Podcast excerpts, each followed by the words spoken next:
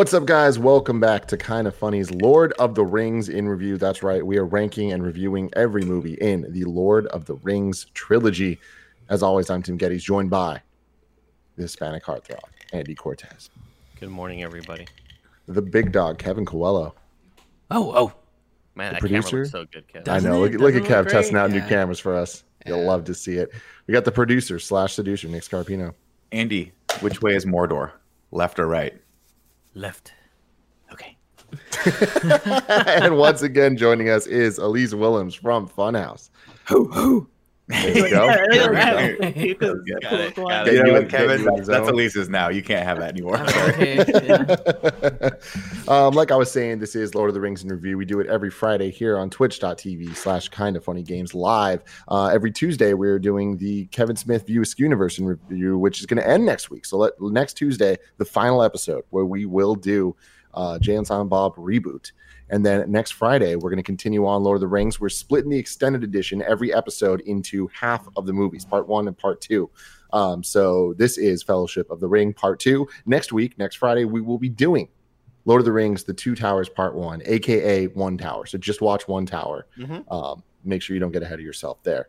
Um, we are very, very big fans of giving you opportunities to watch this or consume this content however you want. So you can watch it later on youtube.com slash kind of funny or roosterteeth.com. If you want to listen to it, guess what? You can do that too. Just search for kind of funny reviews on your favorite um, different podcast distribution channel. Shout out to our Patreon producers, Muhammad Muhammad, Black Jack, Al Tribesman, and Connor Nolan. If you want to be one of them, or if you want to get the show ad free, you can go to patreon.com slash kinda funny. Kono. Um your boy Frodo?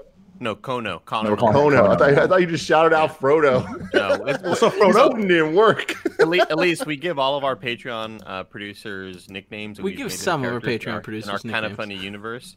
And Connor Nolan, the best name we came up with was Kono. So that's his alias name. That- yeah, the other name. Well, the other name was what Connor Dowd or something, some weird Connor that Greg went to high school with. That was the best. That was the most creative we could be during this historic period in American history.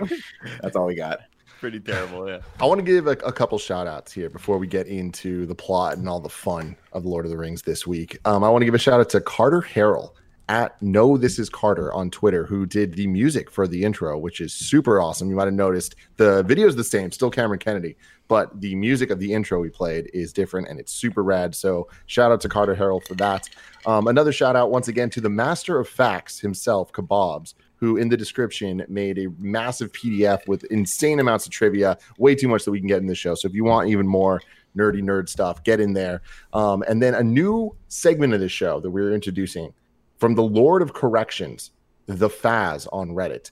Um, he went in and did a kind of funny "you're wrong" analysis of our show last week. I don't like that one. And bit. normally I would be like, I don't want no part of this. you. Uh, but he No. did Uh, a very, very, very good job actually kind of answering some questions we had. And so I was like, from now on, if you're watching this, the Faz, it is your job and your job alone to on Reddit give me these posts Damn. and and because I don't, you know, I don't. like if you want The to, moment though, you right? open the floodgates, everything Oh, is going to yeah. be correct. That's not how you. That's make not how you pronounce. Gandalf. It's Gandalf. Listen, guys. As far as I'm concerned, whatever we say on this show becomes canon going forward. Okay. I've heard. If we I say heard that Jackson orcs- say that was that if we an say that orcs are just a love child of a goblin and Saruman, then that's that's all it is. That's what it is from now on. Oh. That's in the Silmarillion from now on. Do you understand me? We are the new Do you understand me? I'm going to read this shit though, guys. Okay, here we go. So, the one ring's powers. Kevin wondering about why people would want the ring. It's very nuanced and kind of vague, but its primary effect is amplifying the owner's natural gifts and abilities. Yeah. If the ring bearer had innate influence on others, may it be dominating, Sauron, enthralling, Galadriel, Galadriel.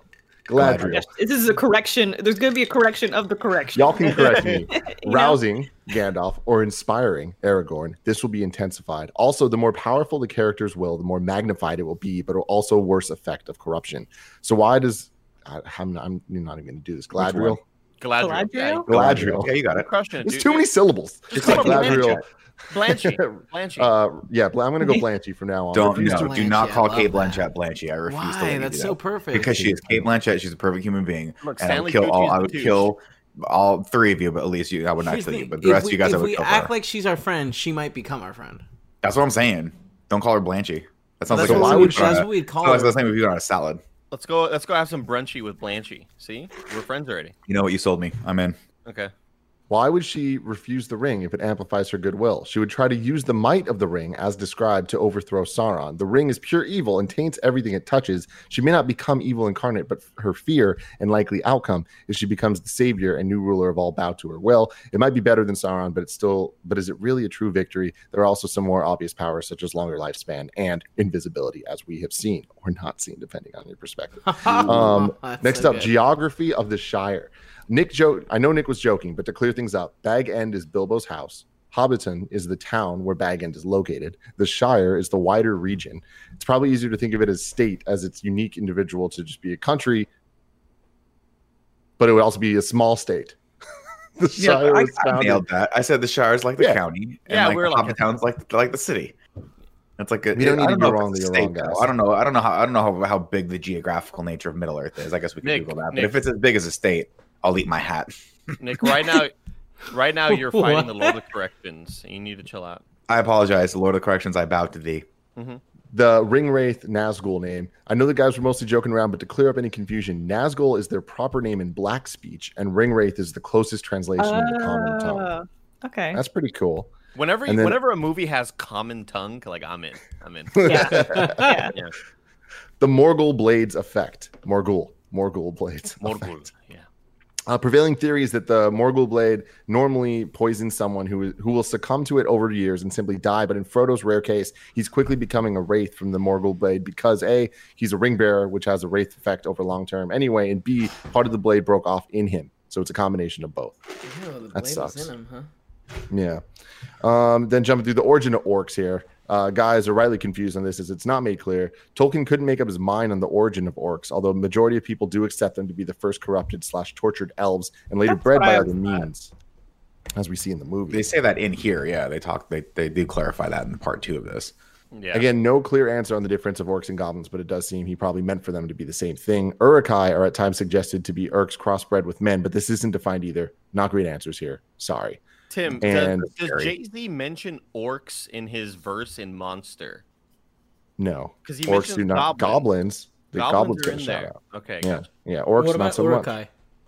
Uruk-hai, uh, no. Has. Jay Z seen Lord of the Rings? Do I guarantee Jay Z has seen Lord of the Rings. I love that Do you idea. think he though. thinks it's They're better just than watching. Clerks?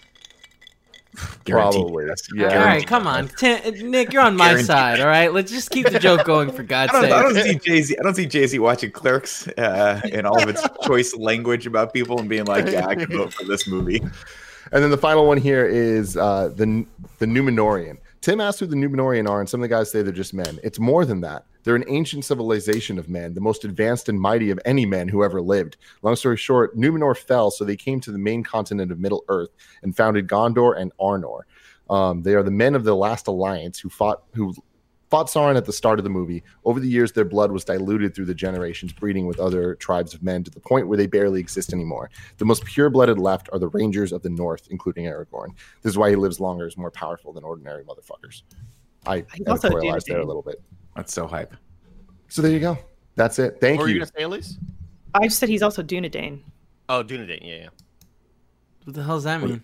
What's We'll get into that later. so, guys, Lord of the Rings, Fellowship of the Ring, Part Two. What do we think? This is a good movie. You know what I mean? This is a good half of a movie.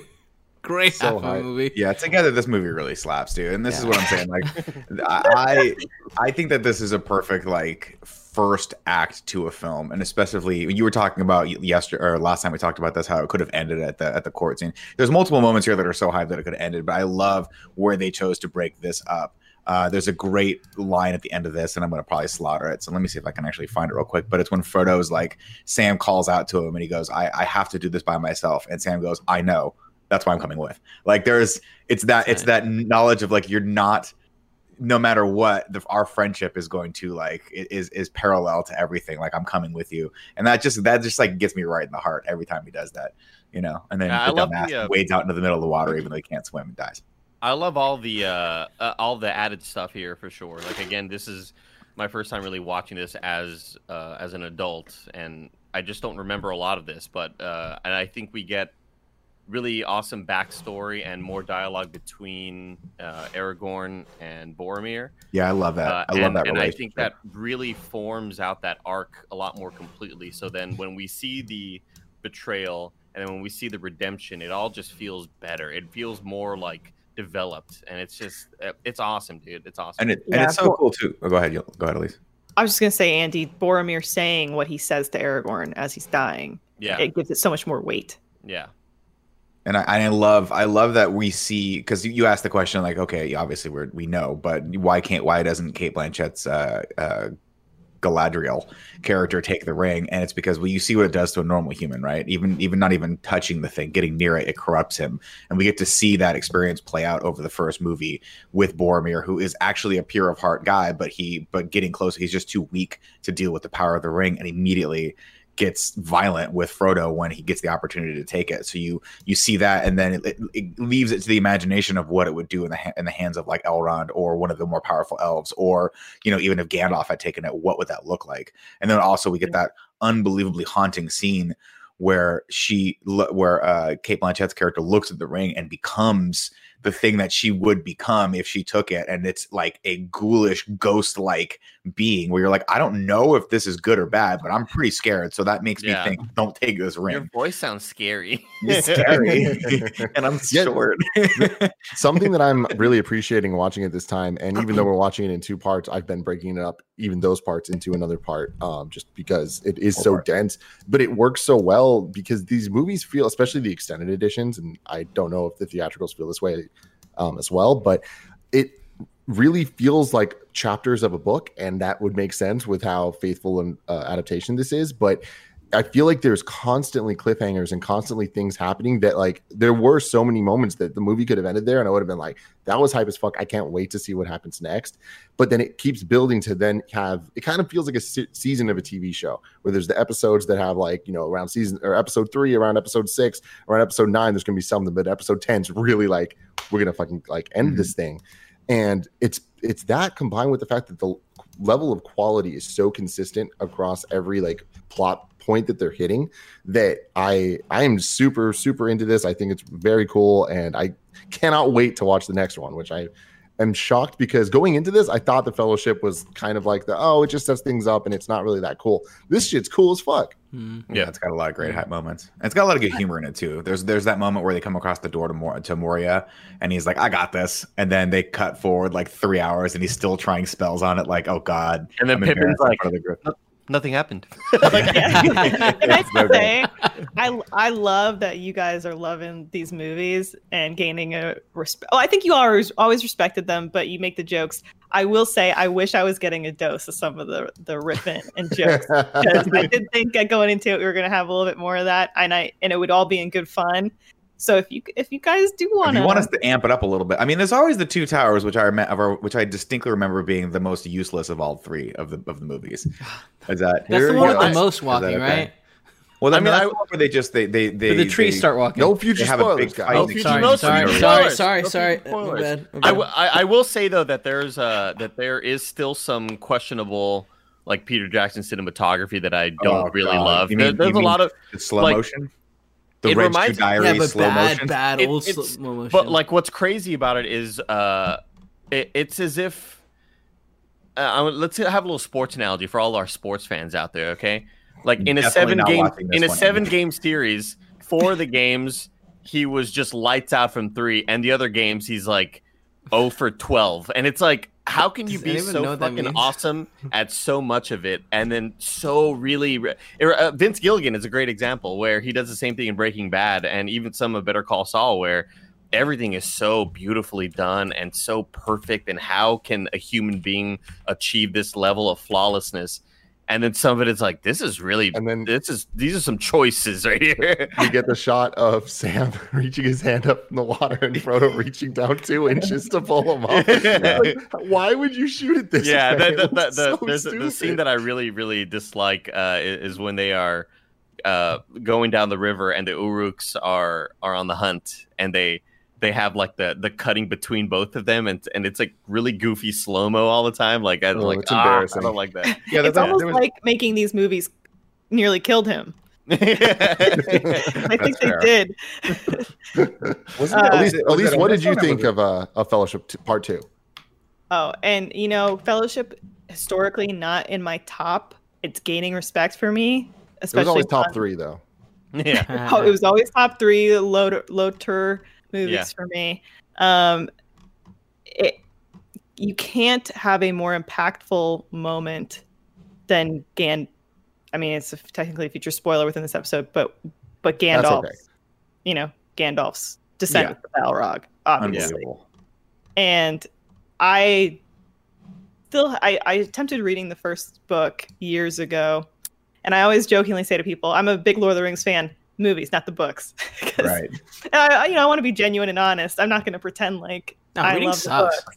I love the movies, and so for me, the first time I saw it, I was like, "Holy shit!" Like, did not see that coming. Yeah, Um, and- but also the fact that he kind of he knew it's what he had to do. what Like, you just- let's get to the plot, man. Come on. That's, yeah, that's that's the question here too. Is like how smart is Gandalf? Because because Lady uh, Gal- Galadriel kind of hints at the fact that she's like maybe he wanted us to wanted you guys to go through there. We don't know what his Too motivations strange. are or how far he sees. We don't know why he wanted to go into that. Was it like his final test to become a black belt? Who knows? I don't know either. We I know don't future He wanted to go in the mines. Yeah, I don't think that's he. says. Well, uh, he was terrified. It's it's cool because he gives the the choice up to Frodo, where he's like, well, "Let the ring bearer decide." Yeah, Right. And like, but you know he's hoping he says no. but Like, you yeah, know oh, he 100 is. percent. I, I don't know Yeah. though because he knows he knows Well- there's something in there, and there's I think it's Well, that's he what's knows so what's cool in about his there, right? characters. There's the, You don't know where if he- Gimli, Gimli says we could go through the mines and see my cousin, and then Gandalf looks at him with like grave, just seriousness and says, "I would not." I forget the exact quote, but he says, "You know, I would not go through the mines But yeah, but- or something like that. But then someone is like, "Oh, well, they they dug too deep down there Yeah. and found getting- stuff," and it's like, Ah, oh, we can get into shit. it. We can get into it. Oh, Yeah, Nick, do you want me to do the positive intro on guitar or the scary intro on guitar? Oh, it's definitely scary for this one. We're scary from here on out, bro. Okay, okay, okay, okay, okay. okay. Yeah, there's no positive in this movie anymore.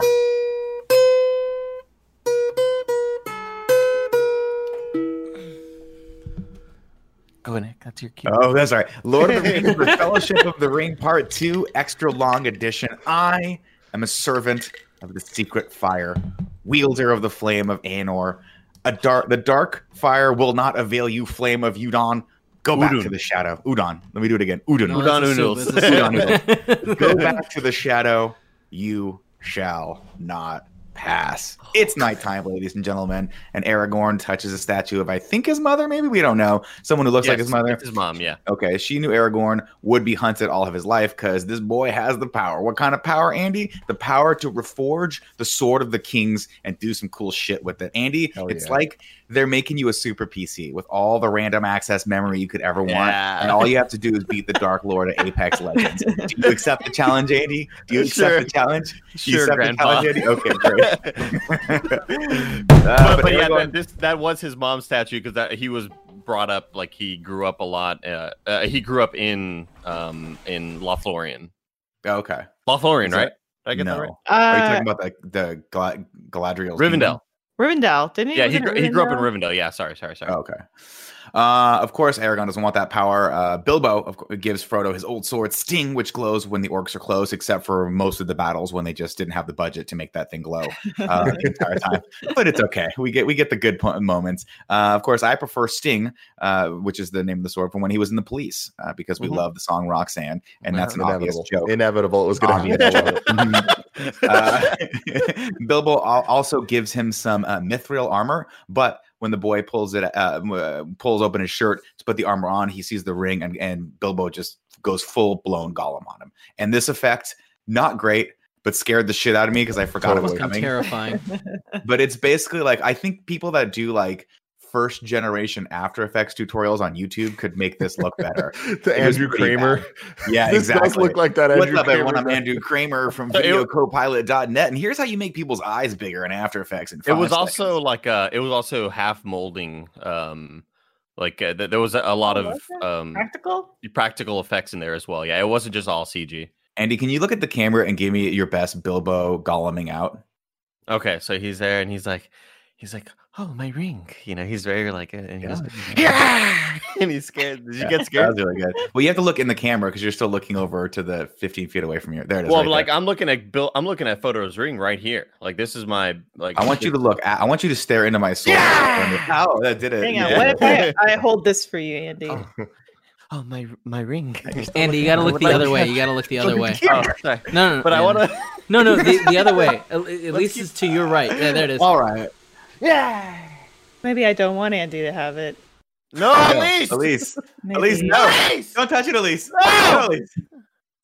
Anyway, uh, let's see. Of course, he Gollums out, gets control of himself. Then we go back outside, and Elrond gives everyone uh, a pretty good pep talk as they embark on the journey over to Mount Doom, uh, which is a lot like the first time I went to Magic Mountain. A lot of walking, and I threw up. Uh, farewell. Hold your purpose. Maybe the blessing of the elves and man and the free folk go with you.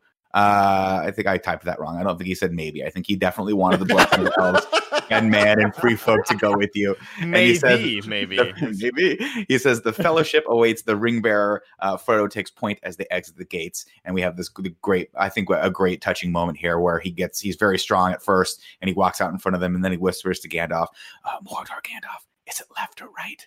And Gandalf whispers back, "Left," as if to say, "I'm not going to leave your side until I fall into a pit of death." Dude, which which Uh, echoes the whole uh like I don't know where to go. Like I I'll I'll take this mission on, but I don't know where to where Yeah. the path It's is. scary. Whatever. Yeah. It's super scary. Uh, Aragorn shoots Arwen one last super horny look as he leaves, and we are off. And to me, I'd be like this: just go, guys. I'll catch up. I'll catch up. I got to hang out with them for Yeah. four seconds because this look they give each other is Yeah. Andy. It's palpable. is, Uh, yeah. They head west of the Misty Mountains for 40 days to the Gap of Rohan, after which the road turns in uh, east to Moria. Uh, that's the plan right now. Of course, I skipped a part where they start walking toward the mountains, uh, and the main theme plays. And I got to be honest with you guys, I have never liked this main theme, and it's still true to this day. I think it's What? slow. I think it's lame, and I think it, it's not triumphant, nearly triumphant enough to back up the rest of the score, which I think works so fittingly. Hold that on, is what, my. what, that's what, I'm saying. main theme are you talking about? Really? It's just. Well, so when you do it the way you do it, Nick, it sounds awful. that's I'm a trumpet player, Andy. Are you a trumpet player? Because that's that's how trumpet players play. so, Trumpet's but, but what I loved about this is like this. Uh, they a lot of this was in the extended and not the in the theatrical. But when they lead up to it, there's sort of this this crescendoing score that eventually leads into the hero shot of them walking uh in clearly in front of CG. Um well it's like a real background, but they are they're green screened or whatever. But uh uh like the lead into that was all added. Um like there's a really cool I, it was the first time I heard it. It- It's it's similar to in Mission Impossible Fallout when they changed Mm. the Mission Impossible theme and it's like So good. taka, taka, taka, you know like this is Oh yeah, that I know moment, yeah. exactly what you're talking about. so good, Cat. dude. Uh, of course, that's a minor criticism. The rest of the score is freaking amazing to me. I digress. Gimli wants to pass through the minds of Moria, but Gandalf ain't all about that jazz. Boromir and the hobbits wrestle and giggle until Legolas spot. They literally giggle. He's like, Ew. and which I guess would be fun because you're you're essentially wrestling with two Pomeranians. So why not? Character moment for Boromir. That's Yeah. what that was meant to be. great But moment. it's like, Yeah, I they're- feel yeah. like that's an I- like I get it. He's teaching him how to sword fight, but it does. It's a weird look, you know. This full is, grown man, don't, like. don't judge. Well, don't no, But like then, all then they like turn on him and like for whatever reason they get all Well, 'cause upset he- and take him Well, because he hits his hand uh, on accident. He it was an Pippin's hand. accident, you know. Yeah, but then Pippin like jokingly kick. eh, They're just farting around. No, They're Pippin just- like like they took him down. and They're like, let's gut him. Nah, Uh, that's cute. of course, It's That's an cute. extended extended edition. it's all fun and games until Legolas spots a uh, a giant, uh, uh, I guess, group of uh, super crows coming toward them. They hide as uh, he says the Crebain uh, from Dunland pass overhead. Which I'm like, I don't. Is that a place in Ireland? I don't know where that is. Uh, their passage to the south is being watched. These, of course, are just uh, some more minion of Sauron who are out scouting out for them. Bunch of Uh, they must- birds, you know. I know. So they cannot, they can no longer take the pass uh, of Karahardras, Mhm. which is No. Cut out they There's so many excuse- fucking words in these movies, man. God bless subtitles. They now must take the pass of Karharhardhart, which I Caradhras. You nailed it. Caradhras, which is way more snowy and cold, uh, of course, up there. And this was a cool point that they didn't do um, in the books. If you guys, I don't know if you, and maybe the, it's been like 20 years since I read these books, but maybe the person, what is the keeper of facts or whatever, can The correct me if I'm wrong. But I remember there was a moment in the books where they where Tolkien describes everyone wading through the snow, and then I believe Frodo looks up and sees Legolas, and he's sort of just walking lightly on the top of the snow Yeah. because he doesn't he doesn't like dip into it, which they never they didn't get into here for obvious reasons because people were like, what what is he Jesus? What's going on here? But I just thought that was cool that the, the elves just have all these extra little powers that Yeah. humans and hobbits don't have. Being so Uh, pretty. It's yeah, elves. fun, The elves don't weigh as much as humans. Uh, yeah, there's they hint to that a, a lot more in future films, and even like the the Hobbit or whatever. But they are definitely a lot lighter than humans. That's In cool. another uh GM medium sized dog, what are you thinking moment? She was like, I my ears are like that. And I'm like, Your ears are not like that. She's like, No, they are. She started fighting with me. What? She's like looking at Liv Tyler, like, no, my ears are like that. I'm like, Oh my Wait, god. what? Now I have to look at a picture of Gia's ears. Tim, They're can you send me a picture like of Gia's that. ears so I can pull you them go up? get Gia and just bring her into this real Oh, quick. yeah, so I this can is see really these smart way to ears as handle well. it. She's we could uh, building a grill. Oh, really? right, oh, sense. interesting. It's a really lot cool, harder, uh, by the way, to do that than you think. a cool little extra part about this uh about this mountain scene is that uh Bill the pony is uh, they were really worried about having Bill the whole time because they couldn't fly him everywhere. So Sorry, that wait, it- hold on. I, I must have missed a part of this. What are you saying? the snowy mountain pony. scene. There's Yeah, Bill the Bill the There's pony. One s- there's a scene when they come to the gate of Moria where he goes, "We got to let Bill go," and It's I really was like, sad. "Who the fuck is Bill? Yeah. Where did So- Bill Okay, come from? yeah. Why is he in this movie? He was not So- in any of the other shots of this movie. I swear So to God. Bill the pony is in this snowy scene, like that you could see them pulling him like amongst the snow or whatever, but it's actually two people in a horse costume because That they didn't want to they would they didn't want to take him everywhere that was like really scary or whatever. That's hilarious. That's weird as ice. Uh, but it's also a lot of miniatures. A lot of miniatures are in this shot. Uh, up in the snow, Frodo falls into the snow, and that pesky rings falls off of him, only to be picked up by the one and only Boromir. And he says he looks at it and immediately becomes entranced. It is a strange fate that we should suffer so much fear and doubt over so small a thing, such a little thing, God, what a such great a line, little dude. thing. And Aragorn's like, "Yo, give it back, dog." And they get down, and this is I love this moment because I, I didn't uh, pick up on this the first time, but when Aragorn goes, "Ha, it's uh, not a big deal. Hey, it's cool. I'm going to give it back over." It cuts over, and there's a quick little shot of him taking his hand off of his sword because Yeah. he was about ready to fucking hack him down. Yeah, Oh, he yeah. not. He didn't even give him He a was like- chance. Like, he was already Yeah, like, you're not, "Uh, like- I don't trust this Yeah, guy. you come close to putting that ring on, and I'm taking your head off, bro. a That's cool part cool of the uh, uh of the director's commentary was that when, when he's holding up the ring and looking at it there, that they used a ring that was six inches big yeah, it was. so that it looked bigger. Like uh, they didn't have to worry about the camera and the angle they were filming it from. So it was like a giant Oh, ass ring. cool. Yeah. so cool. They're using cool. a lot of big that. rings in, in Yeah. these Yeah. movies. It's so many different sizes. Yeah, yeah, yeah. I mean, I feel like the six inch would fit me fine. Nick, I Uh, just like you could have mean, just let gotta- it go at you gotta Tim knew it. it was coming. Andy says six inches, and Nick just kind of smiles. I'm just like counting down. When is it fucking He's like, when can I slide in and make this joke? We'll start spinning, guys. Listen, if the shoe fits, put it on your penis. Uh, the Jesus crows, Christ. the crows fly back to, I believe, Isengard. Isengard is that where they fly back to? Where's the, where is the factory? That's in Isengard, right? Saruman's, uh, yeah, Isaac. To report back to Saruman, who figures out which route they're going to take, and he's like, oh, "I know where you guys are at. The, uh, uh, uh, if the mountains defeat you, you will risk a more dangerous road." And And he so knows about he- the mines too. He does. Yeah. He knows there's there's there's uh, trouble waiting in the depths of the mines for them. So he calls up a blizzard, Flame and shadow. So sick. Uh, which strikes, and Legolas hears what he describes. He says there is a fell voice on the air. Uh, Sar- Saruman chants and brings down the mountain on them. Uh, Gandalf chants back in Sindarian, uh, which is a cool sounding language. If you watch the uh, one of the cool things about I, I urge you guys to watch this with subtitles because it shows you all the languages they're speaking, which makes it a lot. I'm like, oh, there's he speaks like 40 languages in this. So, Oh man, so Nick. Oh, sorry. Go ahead, Andy. I was gonna say this. So they're not necessarily. He's not. Saruman isn't casting a spell to be like Blizzard on or anything like that. Well, it's not he's, he's he's awakening the mountain, and the mountain's like getting pissed off, and then Saruman is putting the mountain back to sleep. So it's like uh, that, that's You- what they're saying. Is- the mountain back to sleep. Is what yeah, because like the, the the mountain has a spirit in it inside of it as All well. Well, you're, It's really you're, cool. you're now you're just now you're just splitting hairs here. And get, keeper of facts, if you're watching this, if you scream out into the air for a mountain to wake up, you're casting a fucking spell. Okay, that's a spell that's being cast. And if I scream out for the mountain to go back to sleepy time, that's a spell that's being cast. Nick's call a got a spade a point. spade. Nick's got a point. That is just how it is. Okay. To what you were That's saying what's about going on. languages, Nick. I Mhm. don't know if anybody watched the reunion that happened last weekend between the cast. I saw I a have picture of it. I still haven't. Oh man, it's excellent. Um, and so many of the cast can still recite the the language blocks that they That's like. Liv. Tyler recites her like a bunch of Elvish Oh, that's hot. so um cool. because it kind of got burnt into their brains like learning Yeah. a new language. That's so Wow. awesome.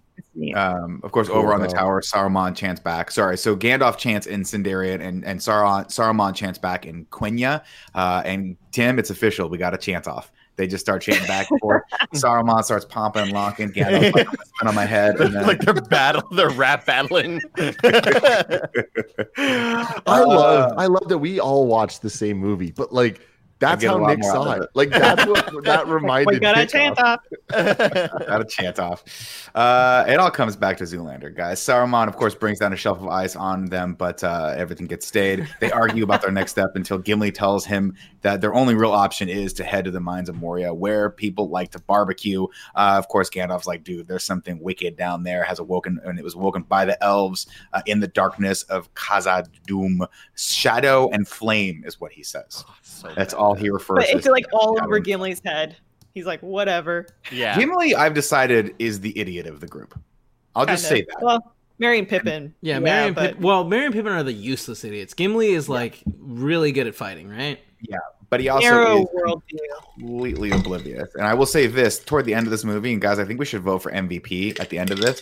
I'm going to give it to Legolas because that motherfucker course wrecks people with arrows. He's also Just beautiful and like he's had. Okay, an I easy like- let's have an MVP of every episode. That's a Okay. good idea. Okay. And one just think of the theme song for The, later. the thing I don't like false drama created just to have, you know, drama and plot. And I will say, if Gandalf knew what was up in the mines, it does frustrate me that he wouldn't be more vocal.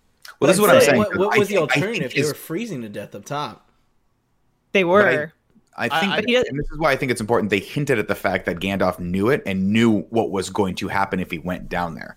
he does say. I wouldn't go in those mines, but he doesn't explicitly just explain Right. to everyone. But I, I also wish- think that like they, they they don't show it well in the movie, but it's three days that they're down in the mines, and it isn't until the very very very end that Pippin drops some shit and like gets everyone's attention, right? Well, the mines are huge. It's the No, size no, of I the know, but I'm saying state. we only see them go into the mine, get lost a little bit, and then they're about to get out when Pippin drops the thing and uh, all the. Well, you, you also see all the dead carcasses of all the dwarves that were there before, so you Right. know something bad's no, happening. You ab- yeah, absolutely. But I'm saying they almost made it out. Yeah, They were true. so That could've close. Yeah. I, th- I think Uh, a lot of that, a lot of uh, Frodo's decision also goes into the fact that uh, they had sort of a setup line from Boromir where they are on the mountain, and he's like, "We're gonna lose the hobbits. The hobbits are gonna die up here." Die up here. And I think that kind sort of influenced uh, Frodo a lot as well. I think that line was put in there very purposely to be to convince Frodo the other way. You know. Yeah. Well, of course, uh, Gandalf gives Frodo the decision. He says, "We want the let the ring bearer decide." So Frodo chooses the mines, and the look on Gandalf's face says it all. In this, he's like, "Fuck, Yeah. fuck! I would have rather fought some crows and some snow." But let's go to the mine. As they approach the entrance to the mines, Gandalf tells uh, him to uh, Frodo to trust himself, his own strength. For as the power of the ring grows, so too does the threat from outside, and he fears inside the group. And then they look at Boromir and they're like, "We're talking about you, we're talking about you, bitch. we know. Okay, we know you're about to you betray James Bond and pretend like you're dead, and then come back for a fight with a cool scar on your face. And there's a helicopter scene where you have to eject. Tell James he what's always dies. He always does. He always dies. He's like he's like the James Marsden of movies. God, Except I guess James Marsden is he's got a the James face. Marsden of movies. You haven't Uh, Sonic the Hedgehog. They hit the walls of Moria, but guess what? Dwarf doors are invisible when closed. Uh, Gandalf finds the entrance, which is illuminated by moonlight, and reads the thing above that says, The doors of Durin, Lord of Moria, speak friends and enter. Uh, and even a three year old could figure out this code, but apparently Gandalf is too old and he's like, I speak every language and I'll just start whispering stuff. I got this, guys. Don't worry. And everyone's like, Yeah, right, buddy. And then three hours later, he's like, I don't got this. I don't know what the hell I'm doing. and then fucking And- Frodo. Oh, it's a riddle. I love riddles. Yeah. Yeah. Well, It took him two I seconds. think riddle, man. I think the fact that he had that Gandalf just missed that simple comma because Gandalf read it as "speak, friend," but it was just "speak, friend." Speak friend. Yeah. Also, I, I feel like also it's a really easy riddle. But he's Uh, right later- about the comma. Well, it's in Elvish true. too, which I wouldn't expect for the dwarven minds. That's Hmm. true. You know, I will Uh, say, if all of us were at this door, I don't think we would get it. We'd be out there. We'd end We'd up dying, unless we had Cool Greg. That's cool Greg would. He'd get it. He'd know the rules. Cunning I feel linguist. like the reason why it's an elvish door is is like it's you buy elvish doors when you want to have like a, a hidden door. Like you know, Like you, like Depot. you you buy um Oh, sure. you know dwarf like weapons. Yeah, like an Yeah, RPG. sure. Yeah, like you're going Yeah. to different districts to get different stuff. Like Yeah, do you you want think they had home to call security around Do you think they had to call around to a bunch of elvish contractors to see who had for the sure. lowest Yeah, yeah, yeah, for Yeah, sure. And one dude sense. was like, "I can just put a door in there; it won't go invisible." Yeah, and then they're like, Kevin had to fire him. No. Yeah, Kevin fired him and got a better door guy. Stop making Yeah. fun of me for firing We're not. We're proud of you. You think Andy and I could fire anyone? We're No, not. fuck no. Oh, fuck come on, no, guys. Uh, of course, Merry throws a rock. Melon. Sorry. I just Uh, love Sam wants to bring his pony with him into the mines, and I'm like, where the fuck did this thing come from? I haven't seen it for two and a half hours, but I guess Bill's been with him the whole time. Good He's for me. been Uh, there the whole time. I, did They you didn't guys do a know good job a pony in this? it. Did you see the pony before? Yeah. it, it certainly know. seemed, it- but you didn't see any on the ring moments where him. they get like emotionally attached, which is weird for them to have the moment where they're like, "All right, oh, we're gonna have to let him go," and it's like, "Well, what do you care? What do you Yeah, care?" like, so The thing that in- bothers me the most, guys, is that it's like, from? okay, we have Frodo, and then we have you know Boromir, and then we have Aragorn, and oh, here's Bill the pony. But here's Yeah. here's my question for you guys. Like this, and I'm not even being facetious. Where did they get this pony from? the elves. Uh, Did the um, elves give it to him? Because it, did he, Sam has this like one moment with him where he's like, I, I can't, I hate to let him go, and I'm like, is this your lifelong friend? Like, did you raise this pony from birth? And if so, where was the pony when you were running through the cornfield when Merry and Pippin were like They got him in taking Bree. the farmer's daughter? yeah, What's What's that? chat? they got him in Bree, but Bree's they also type show of him in several shots when they are walking out of Rivendell. Like, but they don't show any shots where he's like fucking petting the pony and be like, "This guy's my best friend. Well, okay, I don't ever so- want to so- leave him." So also, if he had the a small only pony, why not ride it through the snow? they There's mentioned there's no scene in, like in Clerks 2. they Thank mentioned in you, direct thank you. We get a Ellie. whole movie where he builds a relationship, and when they're in prison, all of a sudden you're like, "That makes sense." Thanks, means Tim. that- Andy, I'm Go. sorry to cut you off. Anyway, they mentioned in the director's commentary that they only added this in there so that people wouldn't go, "What happened to fucking Bill?" Nobody only- is there any lines other than that where they introduce Bill, where they say Bill? I'm telling you this: Bill the Pony ruined the whole trilogy for me. I'll just move on. Isn't Uh, Tom Bombadil's horse named like Fatty Lumpkin or something like that? Like right. it's a I- very Probably. has a lot of character to the name, and then there's fucking Bill. Bill, I like. I kind of like that though. I like when when people have like cute dogs and they name them like totally innocuous like human names, like Bob or Phil. I digress. Uh, let's see. Merry throws some couldn't rocks throw in the lake. Cecil in there or freaking Thomas just to be monster. nice. What's that? I said you couldn't throw uh, Thomas in there to just a one time not just rip on me. I wasn't ripping on you. No, I know what I'm saying. Like you could, you could like you could have just been like, "Oh, not- Thomas is a great this name." is not about you. This is about the ring. Okay, it's a bigger story than you are right now. Uh, of course, uh, uh, Merry throws some rocks in the lake because he can't sit still for five seconds without having to do something that brings total ruination upon this whole group. And then he he awakens the fucking kraken that's sitting over there in the Black Lake. Um, and then Frodo figures that out. Oh, wait a minute, this is a riddle. What's the Elvish word for friend? And then Gandalf goes melon. And he's like, no, that can't be it. Mellow. That's Stupid not it. fuck. And he's like, try cantaloupe. Great joke, Nick. Great joke. You're a comedian, dude. Stand up comedian right here. 200,000 views on that stand-up special, ladies and gentlemen.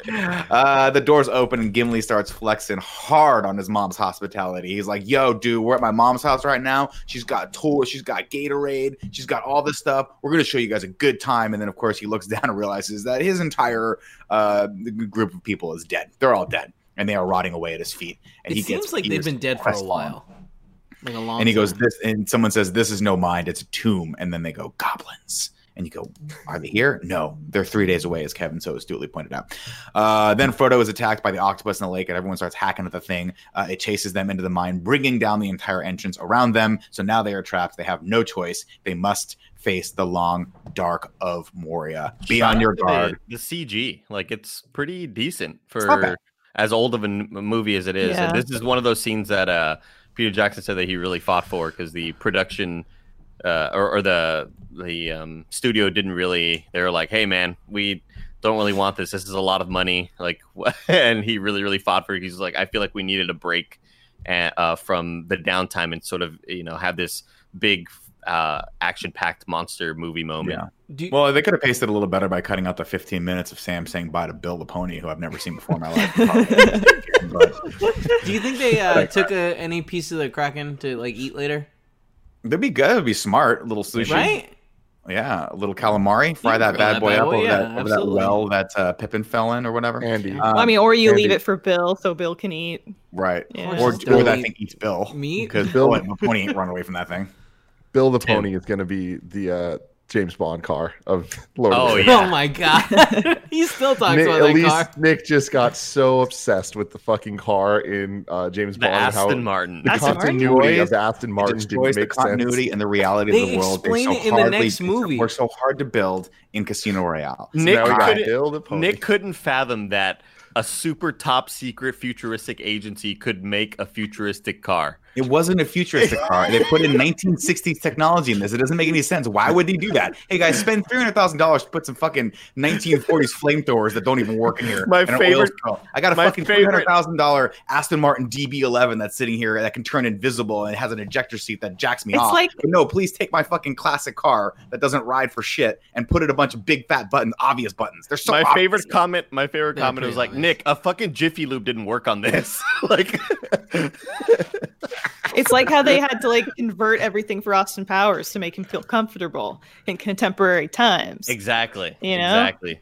They gotta No, Austin it. Powers Nothing interview like next. that. It's exactly like that. That is not a good 100% to- To the detail. I digress. Be on your guard, everyone. There are older and fouler things than orcs in the deep places of the world. Now, when Gandalf says stuff like that, I would be like, let's stop for a second.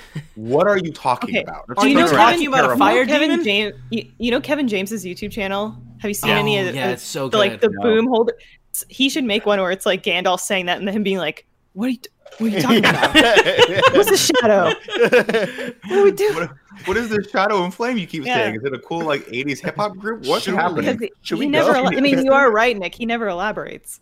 No, I'd on be like, any of you're, it. I'm like, you're this this stuff that you're saying, not helping my anxiety level going Yeah. into what is arguably the, the like the darkest place on the planet right now. But Yeah. I digress. Uh, let's see. They start their four day journey to the other side, and Gandalf gives everyone a little history lesson. The wealth of Moria was in Mithril, uh, uh, which is the which is the material that. Uh, Bilbo's armor that he gave to Frodo is made out of, uh, and then they hit it, and now he's like, "It's not in jewels, it's not in this, it's not in that, it's in this, it's in this cool uh, metal that they have. Uh, they climb a set of stairs. The hobbits have trouble getting up, uh, which kind of makes you wonder who designed this staircase because the dwarves aren't that much taller than the hobbits. So why would they make a staircase that they have to climb with both their feet and their hands? Oh, Tim, Nick, dude, that question you come goes in to you. here brilliant again, breaking down this horrible movie. I'm they literally pop, they literally like this. Oh god, I gotta climb, and then they don't show Gimli, of course, because if you had to show Gimli, he'd be like, God damn it, I gotta do the same. I'm so sorry, guys. Someone Well, tossed that's me why, I- that's I why they're so feel- strong. That's I- why they're so strong. I do because feel they're the constantly dwarves. doing dips upstairs. I feel like the dwarves have a lot of pride, and I could see them doing that. I could see them building some shit that's not for them and being like, "What? We have regular Yeah, I can stairs do too." this. We Yeah. do it. This Does is easy. to remind you guys of anyone?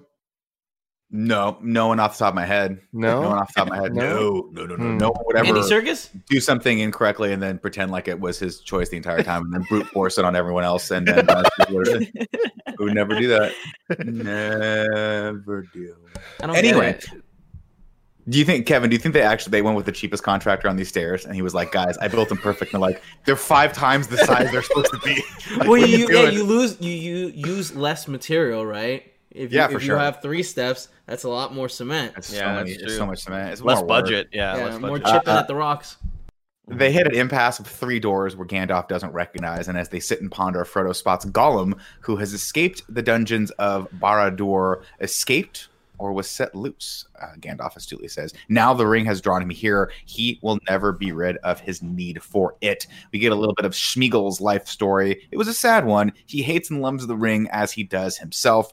Uh, it's a pity Bilbo didn't kill him, says Frodo. And then this is where Gandalf again prophesies. He says, Do not be too eager to deal out death and judgment. My heart tells me that Gollum has some part to play yet. The pity of Bilbo may rule the fate of men. I just Uh, love that line. I think that line is right so great, dude. Like, do Yeah. not. Uh, I love the uh, uh, some that live, some that deserve life die, and some that and most that die deserve life or whatever like that. Right. Like, I just think it's so fucking well written. It's very cool. Mm. And It- again, I it's think cool. this- the the thing that surprised me is um like being a super noob to Lord of the Rings. Like I thought that Gollum was all over these fucking movies. Like especially the first one. Like I thought that he was like in it, hanging out with Frodo. Like I thought there was a lot of shit going on. Oh, and like wait. seeing him in Yeah. this, he's scary as hell. Like I Yeah. love that. Like we only get glimpses of him, and every time we do, it's like like this little shit's following us, and like it's scarier. Where like I've always thought of him as a joke, but that's probably because of Nick, if I'm being honest. But There's a That's, that's 100% right. It's because it's very Nick, impressive how they they make this little guy and his presence scary, but like not something they need to deal with right now, which like almost makes it worse because like they have bigger things to deal with. But like he's there and they know it. Mhm. It's cool. I'm, I I'm really it. interested. I- I just want to read the, this, that line really quick. I just, it's many that live deserve death, and some that die deserve life. Can you give it to them, Frodo? Do not be too eager to deal out death and judgment. Even the very wise cannot see all ends. It's like, God damn, Ah. dude. Well, that's what, that's what I love about man. this, right? That's what like Gandalf has this weird sense of like he doesn't know what's going to happen per se, like verbatim, but he can feel what's going to happen if you go if you go in either of these directions. And like I love that about I love that there's stuff that even in this world remains unexplained. Like it's it's just the magic of Middle Earth and the magic of Yeah. this whole story. I think it's really cool. Um unlike the theme, of course, we can all agree, which is terrible. No Uh, one can agree. No, we can't. and Frodo said, wishes this wasn't happening to him. He's like, I wish this all wasn't happening. And he goes, That is not for us to decide. All we have to decide is what we do. Uh, excuse me, with what what to do with all of this. Basically, we, we don't have a choice. We just have to figure out what to do next. Uh, Gandalf then, of course, gets a whiff of which passage to head down, and they're off. Of course, you get. I I, I don't know if you guys got the feeling here that he was like. We're just going to take a break, and I know exactly which way to go. But I want Frodo, Frodo to come to like this realization. But I did.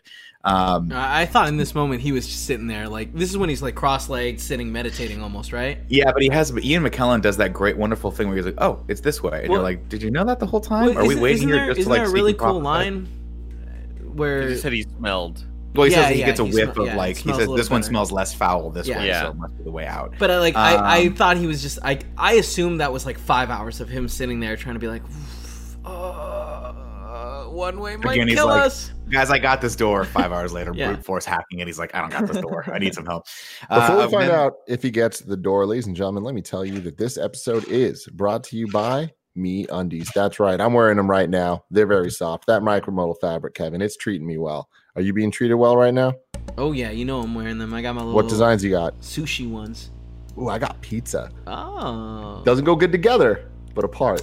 Oh, the blue, the pizza. blue Very pizza thing. ones. Yeah, the blue pizza. I have those too. I need to do laundry. I, I'm Yeah. wearing my awful boxers. Well, Andy, do I have the deal for you? Here's the thing with a membership from MeUndies, and man, is this membership handy? Imagine this: every month, the softest, coziest undies magically appear at your door. As your undie collection grows, your laundry time lessens. So there you go. It's every. Oh, he, he's gone. He's gone. He ran away to get to get some MeUndies, but um, I'm sure he'll listen back to this later, so he can learn that his laundry time will lessen. His micromodal fabrics across his nether regions will only uh, you know, become greater. Um, Yandy's has a great offer for you guys right now. For any first time purchasers, you can get 15% off and free shipping. Um, you got to give this super softness a try, especially because they have a 100% satisfaction guarantee to get your 15% off your first order, free shipping, and 100% satisfaction guarantee. Go to meundies.com slash morning. That's meundies.com slash morning. One more time meundies.com slash morning for 15% off your first order, free shipping, and 100% satisfaction guarantee. Back to the plot.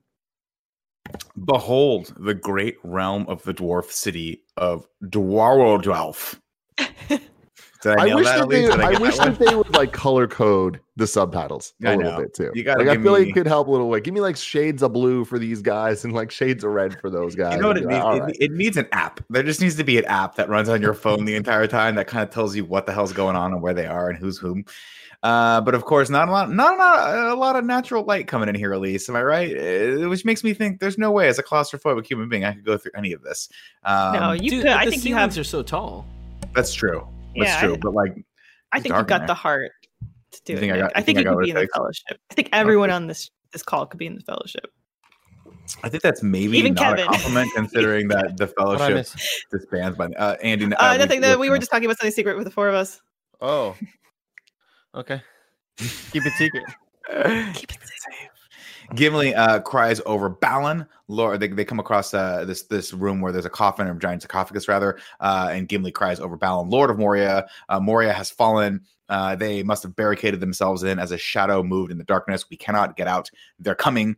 Um, uh, reads Gandalf as he's uh, apparently someone was like, "We are screwed," so I need to take up a pen and paper Yeah. and start writing down what's happening as these things are breaking through the door I, mean, because it's not enough to know that there's holes in the door and arrows in the body. Like we got to figure out. Someone's got to know that someone came in here and killed all of us. But like there, there's someone whose whose job is that, right? That like the what Game of Thrones had the the dude that like had no allegiance to whoever held the. They only whoever was. Recorded. yeah, Oh, like- exactly. like, the Watchers in uh, in uh, DC. Yeah, it's almost kinda. like a medic. It's almost like a medic in the field. Like, like your role is to sort of Yeah, just write everything down so if Yeah. someone finds them later, they know. I respect that. I respect that. Uh, of course, then Pippin's dumbass drops a suit of armor down a well, and at first everyone's like, "It's fine, nobody heard that." And then off in the distance, a drum starts to beat, which is the most ominous sound you could possibly hear in a place. Where Especially there's not- after the passage that they read about like the non-stop drumming, and you're like, "Oh, that's a random thing," and then you hear the drumming. Ah, what a cool setup! yeah i just I, I just think they set up uh like the danger so well and i think that's what this movie does so incredible to me is that like you feel the stakes you feel how scary this must be Uh, when when all that shit jump, drops in and he's you know and he's full of a Took and he's all pissed off at him and throw yourself in there whatever and then you hear the dun dun dun like oh my god it's just like oh like they're in for it right now they're fucked i love Uh, it Of course, the last sign of their impending doom is that uh, Frodo takes out Sting, and that thing is glowing. Uh, and then, of course, a, a second later, the orcs are on them, but not just the orcs. Kevin, what do they bring with them? Uh, is it a troll? A Uh, cave troll, troll? cave right? troll, Yeah. a giant Wait, cave troll. The guy from Harry Potter one.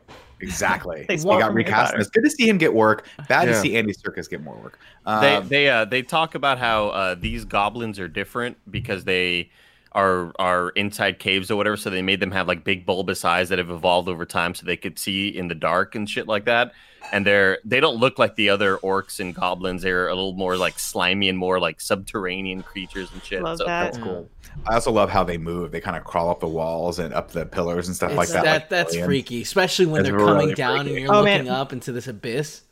Yeah, when it's just the the big, big wide shots of just the fellowship running and everyone scrambling around them. Yeah. It's so good. It's so freaking good. Uh, of course, Legolas pops a couple caps in that troll's ass, uh, but then it like whips Boromir around, and all hell breaks loose as everyone's fighting. Uh, of course, undeterred, the troll goes straight for Frodo and almost gets him until Aragorn jumps in its way and stabs it with a spear. But even that can't take this thing down, as the troll takes the spear out of its own ribcage and stabs Frodo with it. Uh, and we get a lot of really, really, really bad slow motion reactions uh, until Merry and Pippin jump on the troll's back, and Legolas steps the fuck up and shoots that thing right through the mouth. Which you're like, again, Whoa. uh, this is why I'm voting for him. I mean, I think we can just vote right now. Is Legolas MVP of this episode? Raise your hand if you think he is. Of this episode, I'm an asshole. Okay, I'll put my hand down. Um, Uh, of course, everyone thinks again. uh, th- this is the only. There's a few things in this movie stylistically that I wish they had not done. The post effect slow motion should never be done in films. If you why did didn't, they do it? I don't. don't know. this is one of those things that like it didn't look good in the, the 80s. Like, why are they doing it in Because 2001? they- I think the slow motion obviously gives you a nice dramatic beat, and it's a great piece of visual storytelling. But when you do it, there's two ways to do it for you people. to film that shit at don't high frame rate You film it at a high frame rate and play it back at 24 frames, which means that every frame gets played, you know, and it's it ends up being slower. Or you put a speed effect on it in Premiere and hope to God that no one notices, and everyone always notices. And this was back in like 2000, where I don't even think the the frame blending was that good. Good. Man, it just to me it just represent. You know what it reminds me of? Skinamax, softcore porn, like Red Shoe Diaries. When someone's walking down the street and they're like, "This needs to be sultrier," so let's duplicate the frames and make it choppy as shit. And then David Duchovny's out there just reading the diaries, and you're like, "Wow, you used to be in X Files. Why are you doing this?" So something I'm that I think is really weird about it is that Peter Jackson would Sorry, then go on apologize. to like Oh, push the it. Push the boundaries of like frame rate stuff and like you know for better or worse people have their thoughts on it but it's weird that he would then what was it 140 It was 40. It was just 40. He did 48 frames for Hobbit. Yeah, 48. Yeah, 48 for Yeah. the Hobbit.